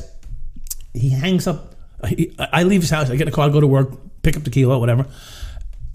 He- gets on the phone. I don't know this. I'm not there. It comes up later on, and he's on the phone. uh, His, his phone's tapped. He's calling the seven three precinct to have his cousin run a license plate. The license plate comes back to Suffolk County Police Department. You think he'd fucking tell me? Right. for the next month and a half while they're investigating us, he already knew that Suffolk County PD was following us. He never told me. Never. he didn't change his act either. He ends up getting arrested. I mean, this, the things that took place were insane. I get arrested. I get arrested eventually. Uh, Um, it was um, May sixth, nineteen ninety two. Now that was the fourth day after the fucking they burnt L.A. down. Right. Three or four days after uh, Rodney King, uh, I guess the not guilty trial must have Yeah, yeah, not guilty. not guilty verdict came Yeah, out. that was- yeah, and they were burning the city down. They burned New York City down. They burned breaking everything up. Right. This whole thing. This is sometime in let's say March. He was actually under investigation from January, which I didn't know. I come into the picture sometime in March. I go away to the Cayman Islands. I come back from the Cayman Islands, and I want to set up a little bit of an organization where I don't have to do any more work. Just put my money up, let my Dominican friends sell cocaine, and I'm just a part of the business. We end up pooling our money together. We But you're still a police officer. of course. Well, I'm sorry. Yeah, it was just- the given. no, I yeah, yeah. I was like- I told you, I'm not gonna. I'm, I'm, I'm getting out one of three ways: arrested, injured, or retired. One of the three. So, so I set up this organization where I don't have to do just put the money up. So, and it was it was a difficult time. It was around Easter, and the price of cocaine doubled. It went from seventeen five to 35,000 a kilo. So our numbers kept moving, and so at this point, I didn't want to lay out all of the money, so I encourage Kenny to come. Kenny goes ahead and he calls up three of the guys from the 73rd precinct and tells them to meet him to to, to, to put the money. So now there's three cops from the 73rd precinct, his cousin, and two of his Are putting up money to invest in cocaine. in cocaine business. Yeah, Of course. yeah, Of course. And then you have Kenny. So you have three cops in the 73, Kenny, myself, and my partner. I couldn't leave my partner out. I didn't need him, but I, I- you know, he's, he's my partner. If I'm going to be making moves, he's got to get a piece of something, right? So, so now there's five of us involved in this fucking kilo distribution ring, right? and some other cop gets arrested for steroids. Anyway, so we had this whole thing set up. It's working like a clock. First week we put fifty four thousand back in our pockets, which, which um, Each? no, so, so thirty five was the investment. Okay. We got back fifty four thousand. Okay. So the next week it would be thirty five and get something similar. But I was getting, I was a little annoyed. I wanted to be more. I wanted to double the fucking money. I want seventy thousand. So the next week it's going to be seventy thousand, not fifty four. That's bullshit. So, I mean. All right. I mean, you're fucking selling 20 kilos a, a fucking day. I'm, I gotta, you know, I want, I want two. Yeah. So you're flipping yours. I'm, I want mine flipped along. The, this is the truth. This is the way it is, right? Right. Why should I get double, double my money? I gave you 35. I want 70. Can we do this? The answer was yes. So don't give me 54. So next week, anyway, next week doesn't come, by the way. So in the interim, Kenny's got to pick up a piece for himself to sell. So now he's got this machine going that I set up, and he's got to pick up a piece. So I got to pick up, uh, I don't know, half a kilo or something from somebody in Brooklyn, and in the patrol car. I meet him at work. The guy jumps in the back of the patrol car, and now they, they, they got me on film, and I'm knowing it. I'm knowing something's wrong, and like some, I'm looking up. There's a there's a there's an apartment building upstairs, and there's a building over here, a, a, a rectory, a church rectory, and, and I see like it looks like there's cameras in these windows. Is this possible? You know, like when you know, but you say no, it's not really happening. No, you feel un- you still feel Yeah, untouchable. there's no it's way. it's that It's not the camera on me. The camera's on somebody else right now. Two cameras, one there, one there. And it's funny because in the Mollen Commission hearings that was where I testified, they Right. show it. Right. They show those angles from cameras of me getting in and out of a patrol car and the and the guy jumping in the back of the patrol car as I drive off. And the funny thing was, he would normally just hand me the shit. I go, keep it low. Like here I am saying, keep it low There's, there's, because I know. yeah. Like you know when you know, and there's just nothing you can do. Like you handed the fucking paperwork in for your fucking fraud, and this could be the last one. Yeah. And you're knowing it. Like like like I'm knowing something's wrong. And so I keep keep that thing low. So he hands it like the seat's break in the middle. He hands it through me in the seat, and I just, and I and I was so careful to keep it low that the cameras couldn't see it. And of course we're driving, so the cameras are not they're stationary. Right. I mean, think about what I'm telling you. I know I'm being filmed in uniform, receiving kilos from a guy that's a Colombian in the. In a, and I just take it and I. Uh, it's good stuff. It sucked, but it was better than nothing. And and that's and and the price was a premium. I get the shit. I drive around the block. I meet Kenny. I give it to Kenny, and there's a car parked behind Kenny. And I see the car. Kenny doesn't see it. I see it. He goes home with the fucking package. I do patrol, and I don't get called. Like the whole time, I, there's there's no radio runs for me. For two days now, there's been no radio runs for me. So I've been like, like I'm on patrol, and there's no calls for my sector for two days. Does that ever happened before? no. Never happened. Not even a day. No, no. And I was in. By the way, I'm, I'm in a, a less busy place now. Right. I've gone to rehab, and now I, instead of going back to the seven five, I'm now in the nine four precinct, which is heaven. Anyway, heaven for patrol work. Like, Right. oh my god, the cat in the fucking tree type thing, you know. Well, the drunk Polish guy, but in the wrong house. They go to the wrong house, and it's, just, it's the same house, but it's on the wrong block. You know, they were block off, and that's that's my night. You know, so and I'm and, and no calls, and then all of a sudden we get a call. So um, what am I? Nine four Henry, nine four Henry, yeah, uh, ten two. I was like, hmm, ten two. Why would why would they call us back to the precinct? And I look at my partner. I mean, we've done nothing wrong here today. we've done nothing wrong here today. You know, I, I maybe dropped half a kilo. What? what I, it's not, no one's business. You know, I mean, you didn't tell anybody. I didn't tell anybody. We're good. So I drive back to the precinct, but I go the wrong way on a one-way street to the precinct, which is the first time I ever did this. I just But just by accident? no, something's not right. I'm driving to my maker right now, and I'm like, something's not right. And I see this car to my as I'm pulling up to the precinct. Now the car's facing the track. It's one way. The car's facing this way, and I'm pulling up this way. And I look, and there's two guys sitting in the front seat of the car, plain clothes. I'm like, that's a little odd, huh? So I pull in. I just had just had gotten two big gulps filled with vodka and Seven Up. Absolut big ones like this. Took a big hit off of one. I did a couple of bumps. Was doing good, right? Get out of the car. I walk into the precinct and I hear footsteps behind me. And I like, I'm like, don't turn around. This can't be good. this just can't be good news. So I, it's like I know I'm walking in to the end.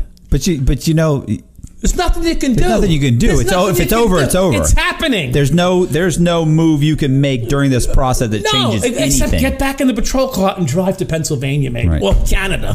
Yeah. One of the two. So I'm like, okay. So I walk up to the desk and I go, What's up, Sarge? You said 10 2. And the guy, the sergeant at the desk is like mortified. He goes, Go to the captain. He wants to speak to you. It's set up. This is a setup. He knows he's setting me up. He just doesn't know what to do. no, there's, no, well, there's nothing. There's nothing. He's following orders. So he points. We turn around to go to the captain's office, and up comes these two detectives from internal affairs with their trench coats on and their fucking badges. Uh, this is the lieutenant so and so. Blah blah blah. Uh, we're, we're taking you for a, a, a department ordered drug test. I'm like, that's all. this is perfect. My career ends here. Right. It's over. I'm going to go downstairs and change. Put my shit on, my, my, my civilian clothes, go take the piss test, fail, and go home. Didn't work out. Yeah. it didn't work out that way. But so I'm getting dressed downstairs. Now that they've ordered us downstairs, this is an, the scene is insane. I'm downstairs trying to get dressed, and the cop, plainclothes detective, is almost humping me. He's so close. I can't move. I'm trying to. I go. Can I? Am I under arrest? I know something's wrong here. Am I under arrest? He goes, No, why would you say that? I said, Because you're so close to me, I can't even, I couldn't bend my knee to take my pants off to put my civilian clothes on. So he goes, No. So, so I go, Well, would you back up? 'Cause now I'm getting pissed. Would you back up? So he goes like this. so he went from here to here. He gave me like an inch more room. Holy fuck, this is serious because he's like he's on my shit. So now in my pants Right. is the cocaine. That you know, because on the ride Some home- cocaine. Yeah, yeah, Yeah. five grams, whatever. Yeah. Not the kilo. No, no, that's, That's gone. given to Kenny. He's Yeah. got that on Long Island. I'm trying to get dressed. Can't get dressed. Now I go to him. Now, now you know something's wrong. When I know, I go to him. You think I should take my off-duty service uh, revolver, my off-duty revolver, or leave it? He goes, Ah, you can leave it there. You can come back and get it later. He says to me, so, Wow. Come back and get Might be all right. I'll be back. Yeah, I'll be back. Get outside, get in the patrol, back, in the plainclothes car, and I'm saying, I got to get rid of this cocaine on me. So I'm like, how am I to do this? So I, I go, uh, I look, at, I look at, there's no handles. there's no handles and no windows on the fucking door. So I can't even, I can't open a window, and I can't open the door. So I go, and I turn around and I look at them. I go, I don't know what this is about, but one thing I want you guys to know is my partner has nothing to do with it. Whatever this is, my partner has nothing to do with it. I want to exculpate this kid because I feel bad. I, I, I was, he followed me, you know, and I love the guy, and he's my god, he's the godfather of my kid. And if I'm, if I go down, at least someone can survive this, right? Not, but anyway. Don't you worry about him. He's got his own things. Now he's already been arrested for murder and beat the charge. Okay, so that's why we're together. Because no one will work with him and no one will work with me. So this is so much I skipped to get to this point. Yeah. So now we're, we're in we're in the back of. So how am I going to get rid of this fucking cocaine? Because God forbid I do get pinched. I might get pinched here, right? So, but God forbid. So you're gonna fail the piss test anyway Oh, for cocaine. Yeah, it's, it's gonna fucking light up the fucking. it's gonna light it up. I just took a bump a couple minutes ago, so it's good. And, and yesterday the day before, it's good. So I go, I'm gonna smoke a cigarette. They go, okay, yeah, no problem. I smoked that cigarette, and then I smoked another one right behind it. You couldn't. There was a layer of fog inside the fucking car. You guys, can you open the window? I want them to open the fucking Right. window. I mean, this is like a 15 minute drive from there to, the, to, to Jamaica. Where We were going to go take the piss test. They didn't open the fucking window once, so I said, okay, no problem. When I get out in Jamaica, or uh, uh, Jackson Heights is where the uh, Lefrak City. I was well, I'm going over to Lefrak City where the police has their medical office. I mean, you got to understand, police medical office, okay? Like they have their own medical division, okay? It's like fucking because there's 35,000 cops. They have a that medical division. They have two floors of a of, a, of an office, four floors of an office building with like 700 offices in it. This is just it's it's, it's Massive. massive. It's a massive bureaucracy, and. Um, so I, I get out of the car and right there, like, and I turn around and there's a phalanx, a phalanx of brass. If you know what brass means, the guys with the brass on their fucking hats and Lieutenants, the cur- yeah, yeah, all the all the bosses, phalanx of them, all the way from the street, and it's about 40, 50 feet from the street to the entranceway door. Then there's the entranceway phalanx, there's the hallway phalanx, and the fucking button opens up on the elevator, and there's a, I look up, there's a guy with more scrambled eggs on his fucking hat than I've ever seen in my career because he was a chief. The chief was standing in front of me, and a, and and a deputy inspector, both of them like this, and they just, I just got on the elevator, and I turned around, and I was standing between them. I, I don't know who, who they are. And then the guys that, that brought me in went up, with the, so there was four of us in the elevator, open up the elevator on the 16th floor, I think it was, and sure enough, another half a dozen scrambled eggs on each side, phalanxing me into. Did this- you did you realize at this point this is for you, or you still thinking this is just coincidence? Is it just so over? Is it overwhelmingly obvious this is here for me? This is they're doing this. I this. don't want to. I don't. I. I don't. I. It, it hasn't hit me yet. Oh, okay. Yeah, You just think this is weird. this is weird. Yeah, because I don't know this. I don't know that there's six cops getting arrested. Right. And that there's been an ongoing investigation. Well, you knew there was an. They Yeah, were yeah, but- kind of, but you didn't realize They've it was been this investigating me for five years. You didn't realize it was this How massive. long were they investigating you? Right, forever. Right. right. So for five years, I've been dealing with this shit. It's no big deal. Right. This is fake. This is fake. These 147 cops Right. from internal affairs are on my case. And I think I'm seeing shadows. I think it's paranoia. But it's not. It's real. But I'm thinking I'm crazy. So now they're all in uniform. Phalanx in this place. I open up the door, and there's this lieutenant who's been after me for fucking four years because he tried to fucking piss test me out four years ago or five years ago, whatever the fuck it was. And he's standing there with this grin on his face, and he goes, "Okay, Dad, I got you here." It's a whole with an H. I forget his fucking name. I'm gonna fucking smack him. Anyway, because he's a prick. He yelled at me one time, "Get in here now!" I says, "What do you mean, get in here now? I'm sick." He I was on sick leave. He goes.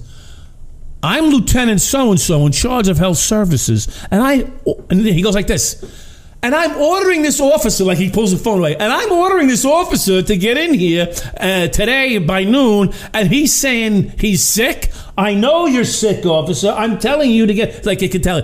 I'm telling you to get in here now. He's like, could you imagine? Like, he's, can you imagine this guy's to, dude? All right, I'm on my fucking way. I get there and they bring me into psych services, and I ended up going away to the farm for two years. But anyway, so he's there now, and he's got me. He's got to get me to piss because they tried to do it to me before, but I fucking beat them. See, so I beat them, and I can't beat this. So I'm about to piss. I'm, I, I think I'm gonna piss and go home. So I take the piss. I go like I'm drunk now because that fucking drunk. Now the drink is hitting me, right? And I'm realizing, ah, it's just gonna be over. It's good. Like I can go home. I'm gonna go home and just cavilch with the family and say, what am I gonna do now with the rest of my life? So here I am. The guys finally got me to take the piss test. I piss in his cup. I'm like, I'm happy it's over. You know, we'll see you tomorrow. You know, have a nice night. And I turn around and then goes and in, in walks these two other guys into this small cubicle area and he goes, Suffolk County detectives. And I go, Oh, how you doing? guy? What's up? You're under arrest for conspiracy to distribute uh, narcotics. I go, Oh, okay. I mean, what am I I'm supposed to say? The, the nerve of you. I mean, Right. like so. So one of the things is you know the newspaper account is, and he just you know turn around matter of factly. What am I supposed to do? Kick and scream and say go fuck yourselves? I mean, you know, I just put my hands behind my back. They put the cuffs on me, so now they go to search my pockets, Right. and I got that cocaine in my pocket that I couldn't get rid of yet. Fucking the fourteen times I tried to move it out, and the guy goes, "Oh, What we got here?" And I go. Yeah, I got a little problem. What do you? I go. I got a little bit of a problem. What? Do you, what else? What you know? So Right. what? You know? So uh, so tough to that. So back at the patrol car, now they're taking me out to Suffolk County because that's where they're booking me. See, the whole thing here is the city's pissed off Right. because they didn't get their guy. The out of jurisdiction got the guy. Right. You're not because you're not. You don't. You're not. You're at the. You're in the city. You're not at Suffolk I'm not a Suffolk County police officer or anything. and they they've had me under investigation for five years, and they couldn't put a pinch on me. But Suffolk County has an investigation for three months, and they got me. You know, because they got me because Kenny. Well, because of Kenny. Well, because of the Right. wires. What Kenny didn't give me up. It, Yeah. was, it was wires that, that got me, and then Kenny on bail puts a wire on, and then he gets me. People don't know. People don't know the, how the story actually breaks out, but that's how it breaks out. So anyway, so telling the story is is is is exhausting. You know. Um, and how much should we skip when we tell these stories, right? Like Right. eighty percent or, or more of it, right? In fact, I'm I'm working on uh, getting the screenplay done now because they can't get it down. Uh, they've been working on it for five years, a screenplay to do a movie, a remake movie for, of the Seven Five documentary, and they just can't get it. So I've been through the mill with all kinds of involvement with different uh, people in in uh, Hollywood. right. Uh, Frank Scott, who did Get Shorty, I, I, don't, I never saw it. Uh, You never saw Get Shorty? no, I never saw it. Yeah, yeah. The guy John who- Travolta. It's a great movie. yeah, the guy who wrote that uh, was supposed to do the. Then it was Well, well- Scott Gilles- Gillespie, a guy named Gillespie, who did I Tonya. I don't know I Tonya movie with, with the, the, the ice skater girl. The ice skater. Oh, I oh, oh I, like Tonya? Tonya, for Tonya Harding. Tonya Harding. Yeah, Okay. Well, w- wait, real quick. You. How much time did you get? I got fourteen. Well, so I ended up getting a 14, 168 month sentence. Right. Okay. Yeah, fourteen years. And then you went to you went to prison, obviously. Yeah, I went to prison. I, I started out in well, I did MCC for two years, waiting to be sentenced. I, When you got grabbed, the fir- did you ever get out on bond? No. from Suffolk County, I did. Right.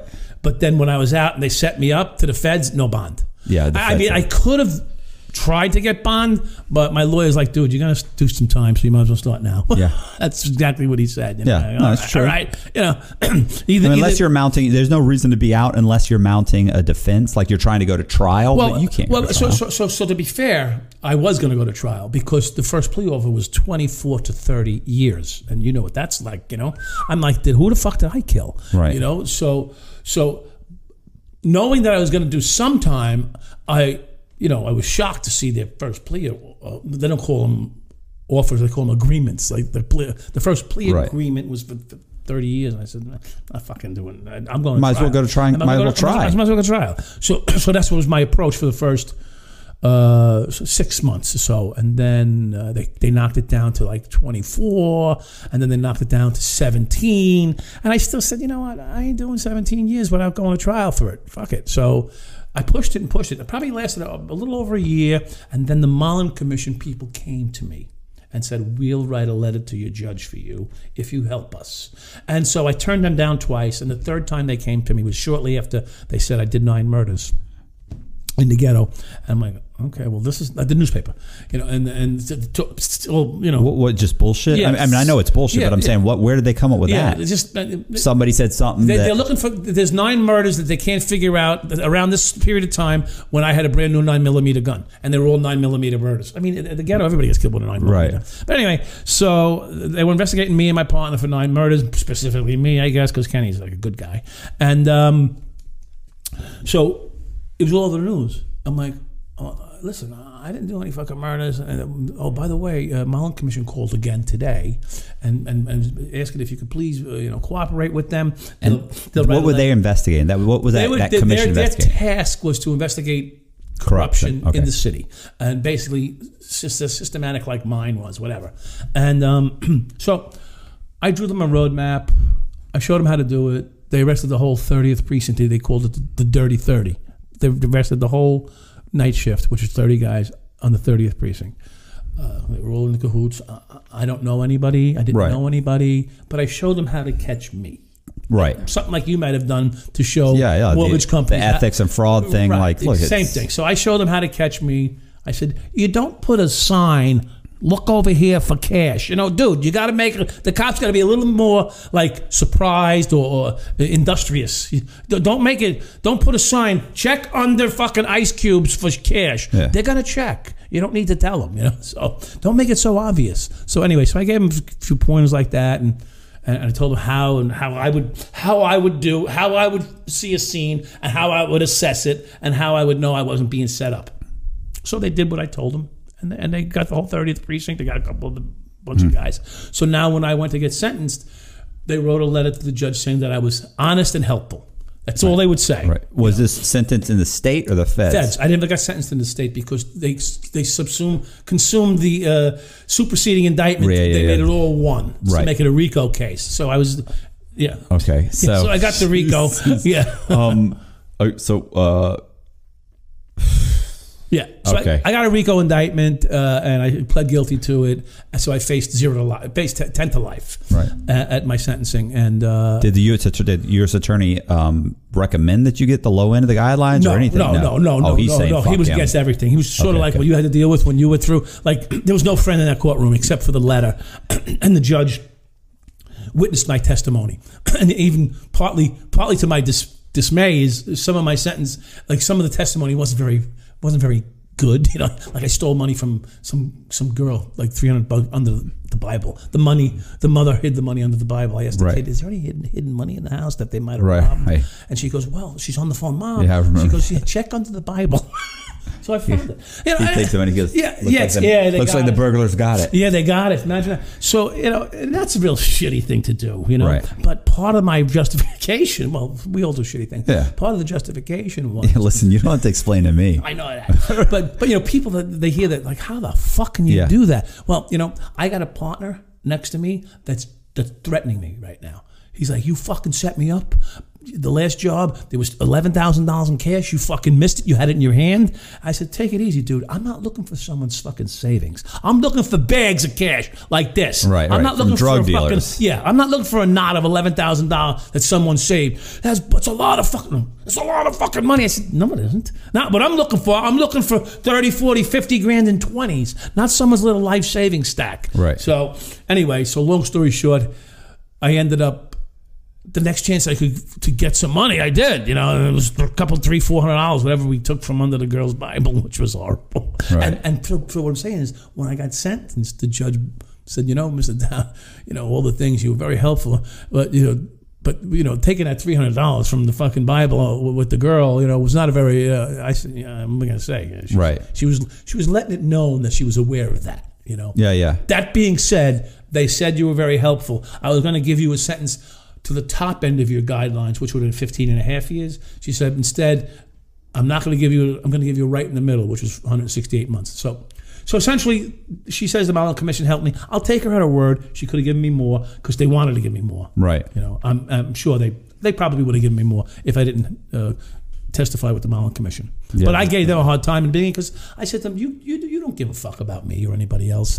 I said, you're going to have a bunch of cops kill themselves after, if I testify for a Mollen Commission. A bunch of cops are going to, and sure enough, 17 cops, I think, or eight, or, or 12 cops killed themselves right after I testified for the Mollen Commission. So she gave me 168 months, right in the middle of the guidelines, she said, because of, she felt that the, that I was instrumental in helping the New York City Police Department create uh, the changes that they needed to make the improvements that they desired. So Right. it was positive in, in the end, you know. But it wasn't something that came easy because I was not too because I was concerned that, they, they didn't give a fuck about people killing themselves, you know, and and, and they didn't. And they, they they plain out said to me, "We don't care." I said, well, "What about their families, their wives, their children?" And, and the response was, "That's too bad." Like that's Yeah, I don't know. It doesn't enter into the equa- It's it's you know. And Yeah, it's just- like, it- no- it's no the- cares. No, Yeah. no. Nobody They're- they're loses- expendable too. Listen, the the U.S. attorneys and, and I've seen these guys left and right. Like you got some low level crack dealer who gets fifteen or twenty or twenty five years or thirty years. Right, right. I knew a kid that was 19 years old, home, sitting on his couch. His brother comes in, you know what a reverse sting is. Right, right. Comes in and says, Bro, I need you. We had a guy that was going to drive the car. He's not going to drive the car. The kid's never been in trouble Right. before. Says, um, We need you to drive the car. Right. And he goes, for what? And he's like, "W- we know a stash house. There's money in the stash house. We're gonna go, money and drugs. We're gonna rob the stash house. Right. And he's like, bro, all you gotta do is drive the car. Drive. We're gonna run out. We're Yeah. gonna come back You're in. It's, it's here. Yeah. And he's like, you're doing. It's nothing. You're not even involved. Right. Like, and he's like. So he- he's, come on, man, I need you. I need you. He's like, okay, oh, okay. So he, he goes, oh, you know, we're gonna give you a couple hundred bucks. So, Right. Okay. So he jumps in the car. He drives. The two guys, the the brother and the other guy, jump out of the car to go in. They don't even get in the stash house. The cars pull up Yeah. run out, you know, get on the ground, get on the ground, get on the ground. He doesn't even realize the kid is so scared. He doesn't even realize. He goes, I don't even know it's DEA. Right. He said, I think we're being robbed. He said, they start shooting. I duck down. I hit the fucking gas. He drives forward, um, hits another car. Then he they start shooting at the car. He jumps out and runs from the car. His brother has already been shot, shot and killed, by the way. So Oh, they killed his brother. His brother, of course, pulled out. They pulled out Oh, guns. oh, they they got out? shot. Yeah, Okay. they got shot. The kid starts running. They shoot the kid, the 19 year old kid, blow his from his knee, his, from his leg, from the knee clean off. That's Huh. gone. Wow. He hits the fucking ground. Um, well, he loses the leg or half the leg. He ends up getting sentenced for his brother's murder. Right. Because you know how it Right, works. yeah. Doesn't matter that Someone dies, you, tra- you charge Right. murder. Three of us were gonna, you know. So he's like, I was just driving the car. No, you were. You're a conspiracy to break in. It was a reverse thing. There was never any money in the drug Right. house. It was just setting up the brother. Brother brings him. Kid's never been in trouble. He pled guilty. He got 30 years because he was going to get life Mm-hmm. Right. because of the murder. Because of the murder. Murder that I didn't. ki- Right. You, you killed him. shot him, Doesn't yeah, matter. You know. knew they had guns. You knew what was going on. Right. He gets 30 years, and I guarantee that that kid probably had they not presented him with that, he would have never probably ever done anything. He did. He was just driving. And I'm telling you right now, that U.S. attorney slept like a baby that night. Like like you could have given that kid five or ten years. I'm not saying he shouldn't have gone to prison. you can make your point. To right, make your point. right. But That's yeah. it. It's over. Yeah, these guys. Now are, the taxpayers have to pay for this. These are heartless. They're heartless people. They really So- are. They really are. But are. I mean, and that's just you know, you know that it's over and over and over again, listen, and they don't. listen. I want you know. I hate to be, be political because I, my politics. May, you may not. I mean, they go after this guy Roger Stone because he because he because they don't like him. I mean, they're after him again. I mean, Yeah, yeah. They're after him again. Yeah, I saw that documentary. They're after too. him again. He's great. He's I love him because he's crazy. Yeah. he's odd. He's an oddball. Yeah. I, I that's what makes this world go round. People like him. Yeah. Now I'm not saying you can agree with him or disagree with him, but there's no re- they, they, got 28 fucking guys going after a guy because he fucking uh, what, he, he signed his name wrong on a form. Yeah, I mean, they're uh, they're all over him. I, I was you know I also wanted to mention that it's funny because I, whenever I say anything about the U.S. attorney, look, let's face it, ninety nine percent of the inmates uh, they're guilty. they're guilty. you know the the the, the sentences are just draconian. Yeah, they're yeah, it's- outrageous. it's- yeah. They're in, insane fucking long sentences. Well, they're designed to make people cooperate. right, of course. That's the reason. But if if you if you're the last guy on the totem pole, You're just done. you're done. You got nothing. Yeah. So. Well, you know the thing, you know, and look, let's face it. Mostly, you've been to prison. You don't want. I don't want to live in the neighborhood with these guys. No, like these no. are not nice guys. No, no. Mo most, yeah, yeah. But but but you see, so- I mean, the murderers are the nicest guys in the joint. Yeah. normally. They are. Yeah. and they have the lowest recidivism rate. That's as- and recidivism as far as once they get out, like Yeah. they never kill anybody. Yeah. else. Very seldomly does somebody Yeah. get out and kill somebody again. No, no, no. Stone cold killers. No, Yeah, but that's that's a far and few in between. Most Yeah. guys, it's an accident, or they did kill somebody. I thought, Right. But they're not. You know. yeah, but mo- but most of the most of the guys involved in, in the drug. This is so horrible. The drug trade brings violence, and, and- and- course you know that's he's a great guy, but you know, yesterday he killed three people. I mean, you know, but meanwhile he's making love to and, and he's raising kids. Right? He's, he's loving this woman, uh, or three of them, and he's and, he, and, he's raising kids. So I mean, it all it all is a perspective, you know. He was a great daddy. Uh, yeah, So, just not a Um, good, just not a good business guy.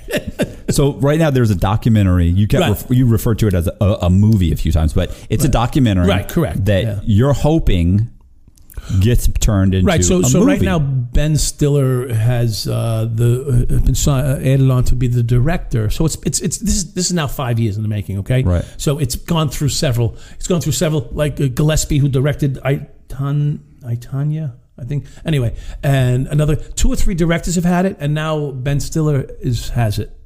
Uh, uh, him and, uh, and and and a few people. It's it's I, I, they can't get they can't get the story right right. for film. I got the story for film because I know. I mean, just picture the scene of all these fucking scrambled eggs, like fucking a. When the day I got arrested, and that's you can start in the beginning or the end or the middle. That could be the middle of the movie because the beginning of my movie is when I come home from prison. That's fucking heavy. Right. I mean, think about the day you got released. Now, I don't know about you, but I'm going to give you a scenario, and we'll end on this because there's so much we can talk about. The coming home from prison, right? So Yeah, yeah. and we'll end on this. I come home from prison with much to do, by the way. Newspapers, all this other shit, you know, bullshit. What year? 1990, no, 2004.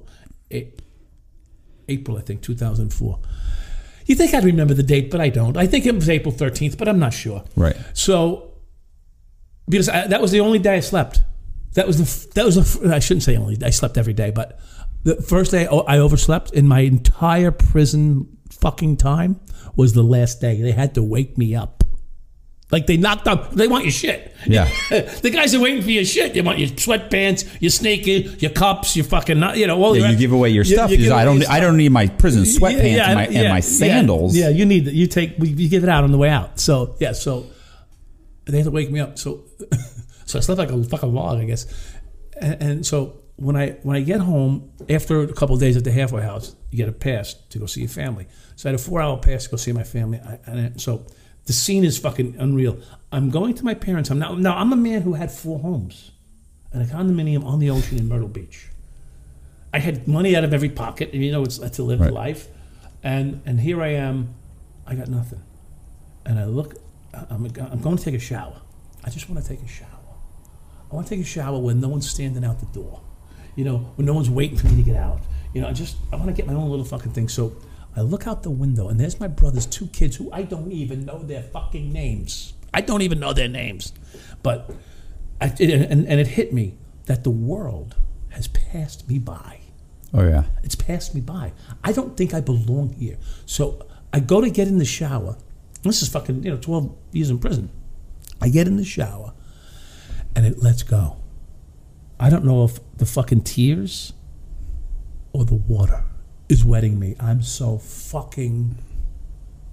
Just everything's coming out. I'm crying so hard that I'm saying to myself, You are crying so fucking hard right now. And it just didn't stop.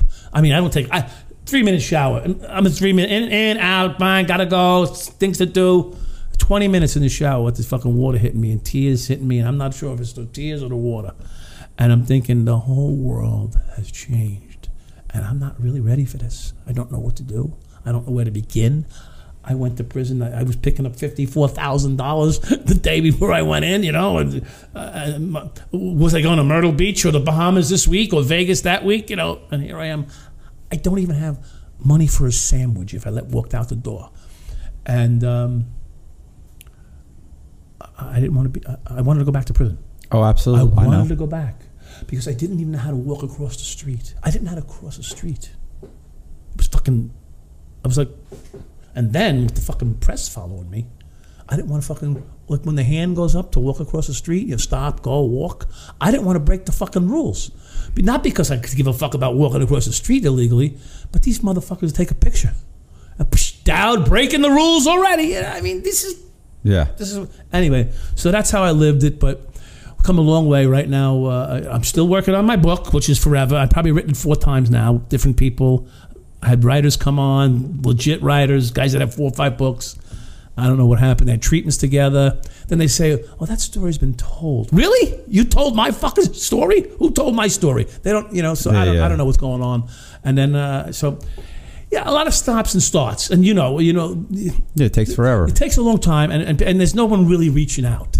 You know, no one's like looking to help you. you Yeah. know? I, lost a job making hundred thousand dollars a year because this documentary came out about my life. So it's been a lot of stops and starts, but the but the good thing about it is overall I'm okay. I'm, I'm okay. You know, Yeah. life is good. You know. Yeah. I mean, you heard me say that. Like, I, I hear people complain all the time, and, and I'm Yeah. like, what are you, fucking amazing Yeah. out here. Yeah. I just all I have to do is remember laying in my bed, my, my bunk Right. in prison. Right. Anytime I get start to feel stressed out or upset about something, I immediately just go, "What are you doing, bro? Right. You lived out of a." A, a, a, a, a three foot by 18 inch by 20 foot or 20 inch With locker. cans of tuna, you were fucking big right, dog. right, exactly. like this is good. Like Yeah. it, and the worst day out here is better than the best day in prison. It's all good. yeah, It's okay. I, I, exa- Yeah. I, li- I lived in someone's spare room for over a year. An ex girlfriend, an ex girlfriend's spare room with That's her two where I kids live and right her now. and her husband. I live in my ex girlfriend's house right now, you and know. she don't want to get rid of me Yeah, because I'm I'm good to her. yeah, I'm Not there's nothing intimate. yeah, yeah. We're, you know, my girlfriend and her are, are friends. My girlfriend comes from Canada. She flies in. She stays at my girlfriend's house with me. Yeah. And right now we're in Clearwater, staying at a condo. Yeah, my new girl, my, my my chick Jess would stay in the spare room with me at my ex girlfriend's house. Not that there's anything there, but yeah, she Stacy loves me. I help take out the garbage. I put up shelves. I change light bulbs. I do whatever. got a guy around she trusts. and her husband loves me because I put up the light bulbs. I Yeah, change the yeah, shelves. yeah. I, oh, the groceries. Where's Yeah. Matt? Yeah, yeah, right. Ask right. I'm watching this. You Yeah, know. yeah, yeah. So It works. Yeah, but it's it's so good out Keep here. my it's- small now. And it's funny, like dead broke now. Yeah. Like most of the time, I barely making my bills every month.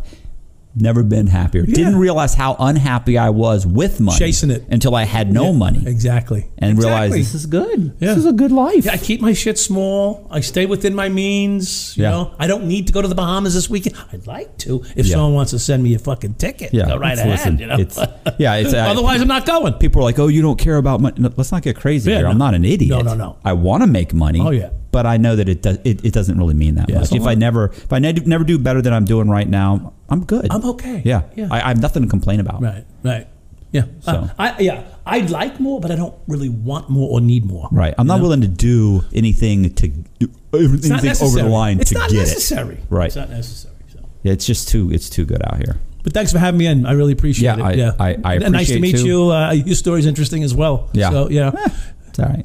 Yeah. But I, I did finish my book, Shark in the Housing Pool. You can buy it on Amazon. Yeah, that's. Okay. Um, I'll- yeah, I'll bro, you up. gotta- you got- You, you- should throw me a copy for coming here. I actually know? will. I'll grab, I'll grab one.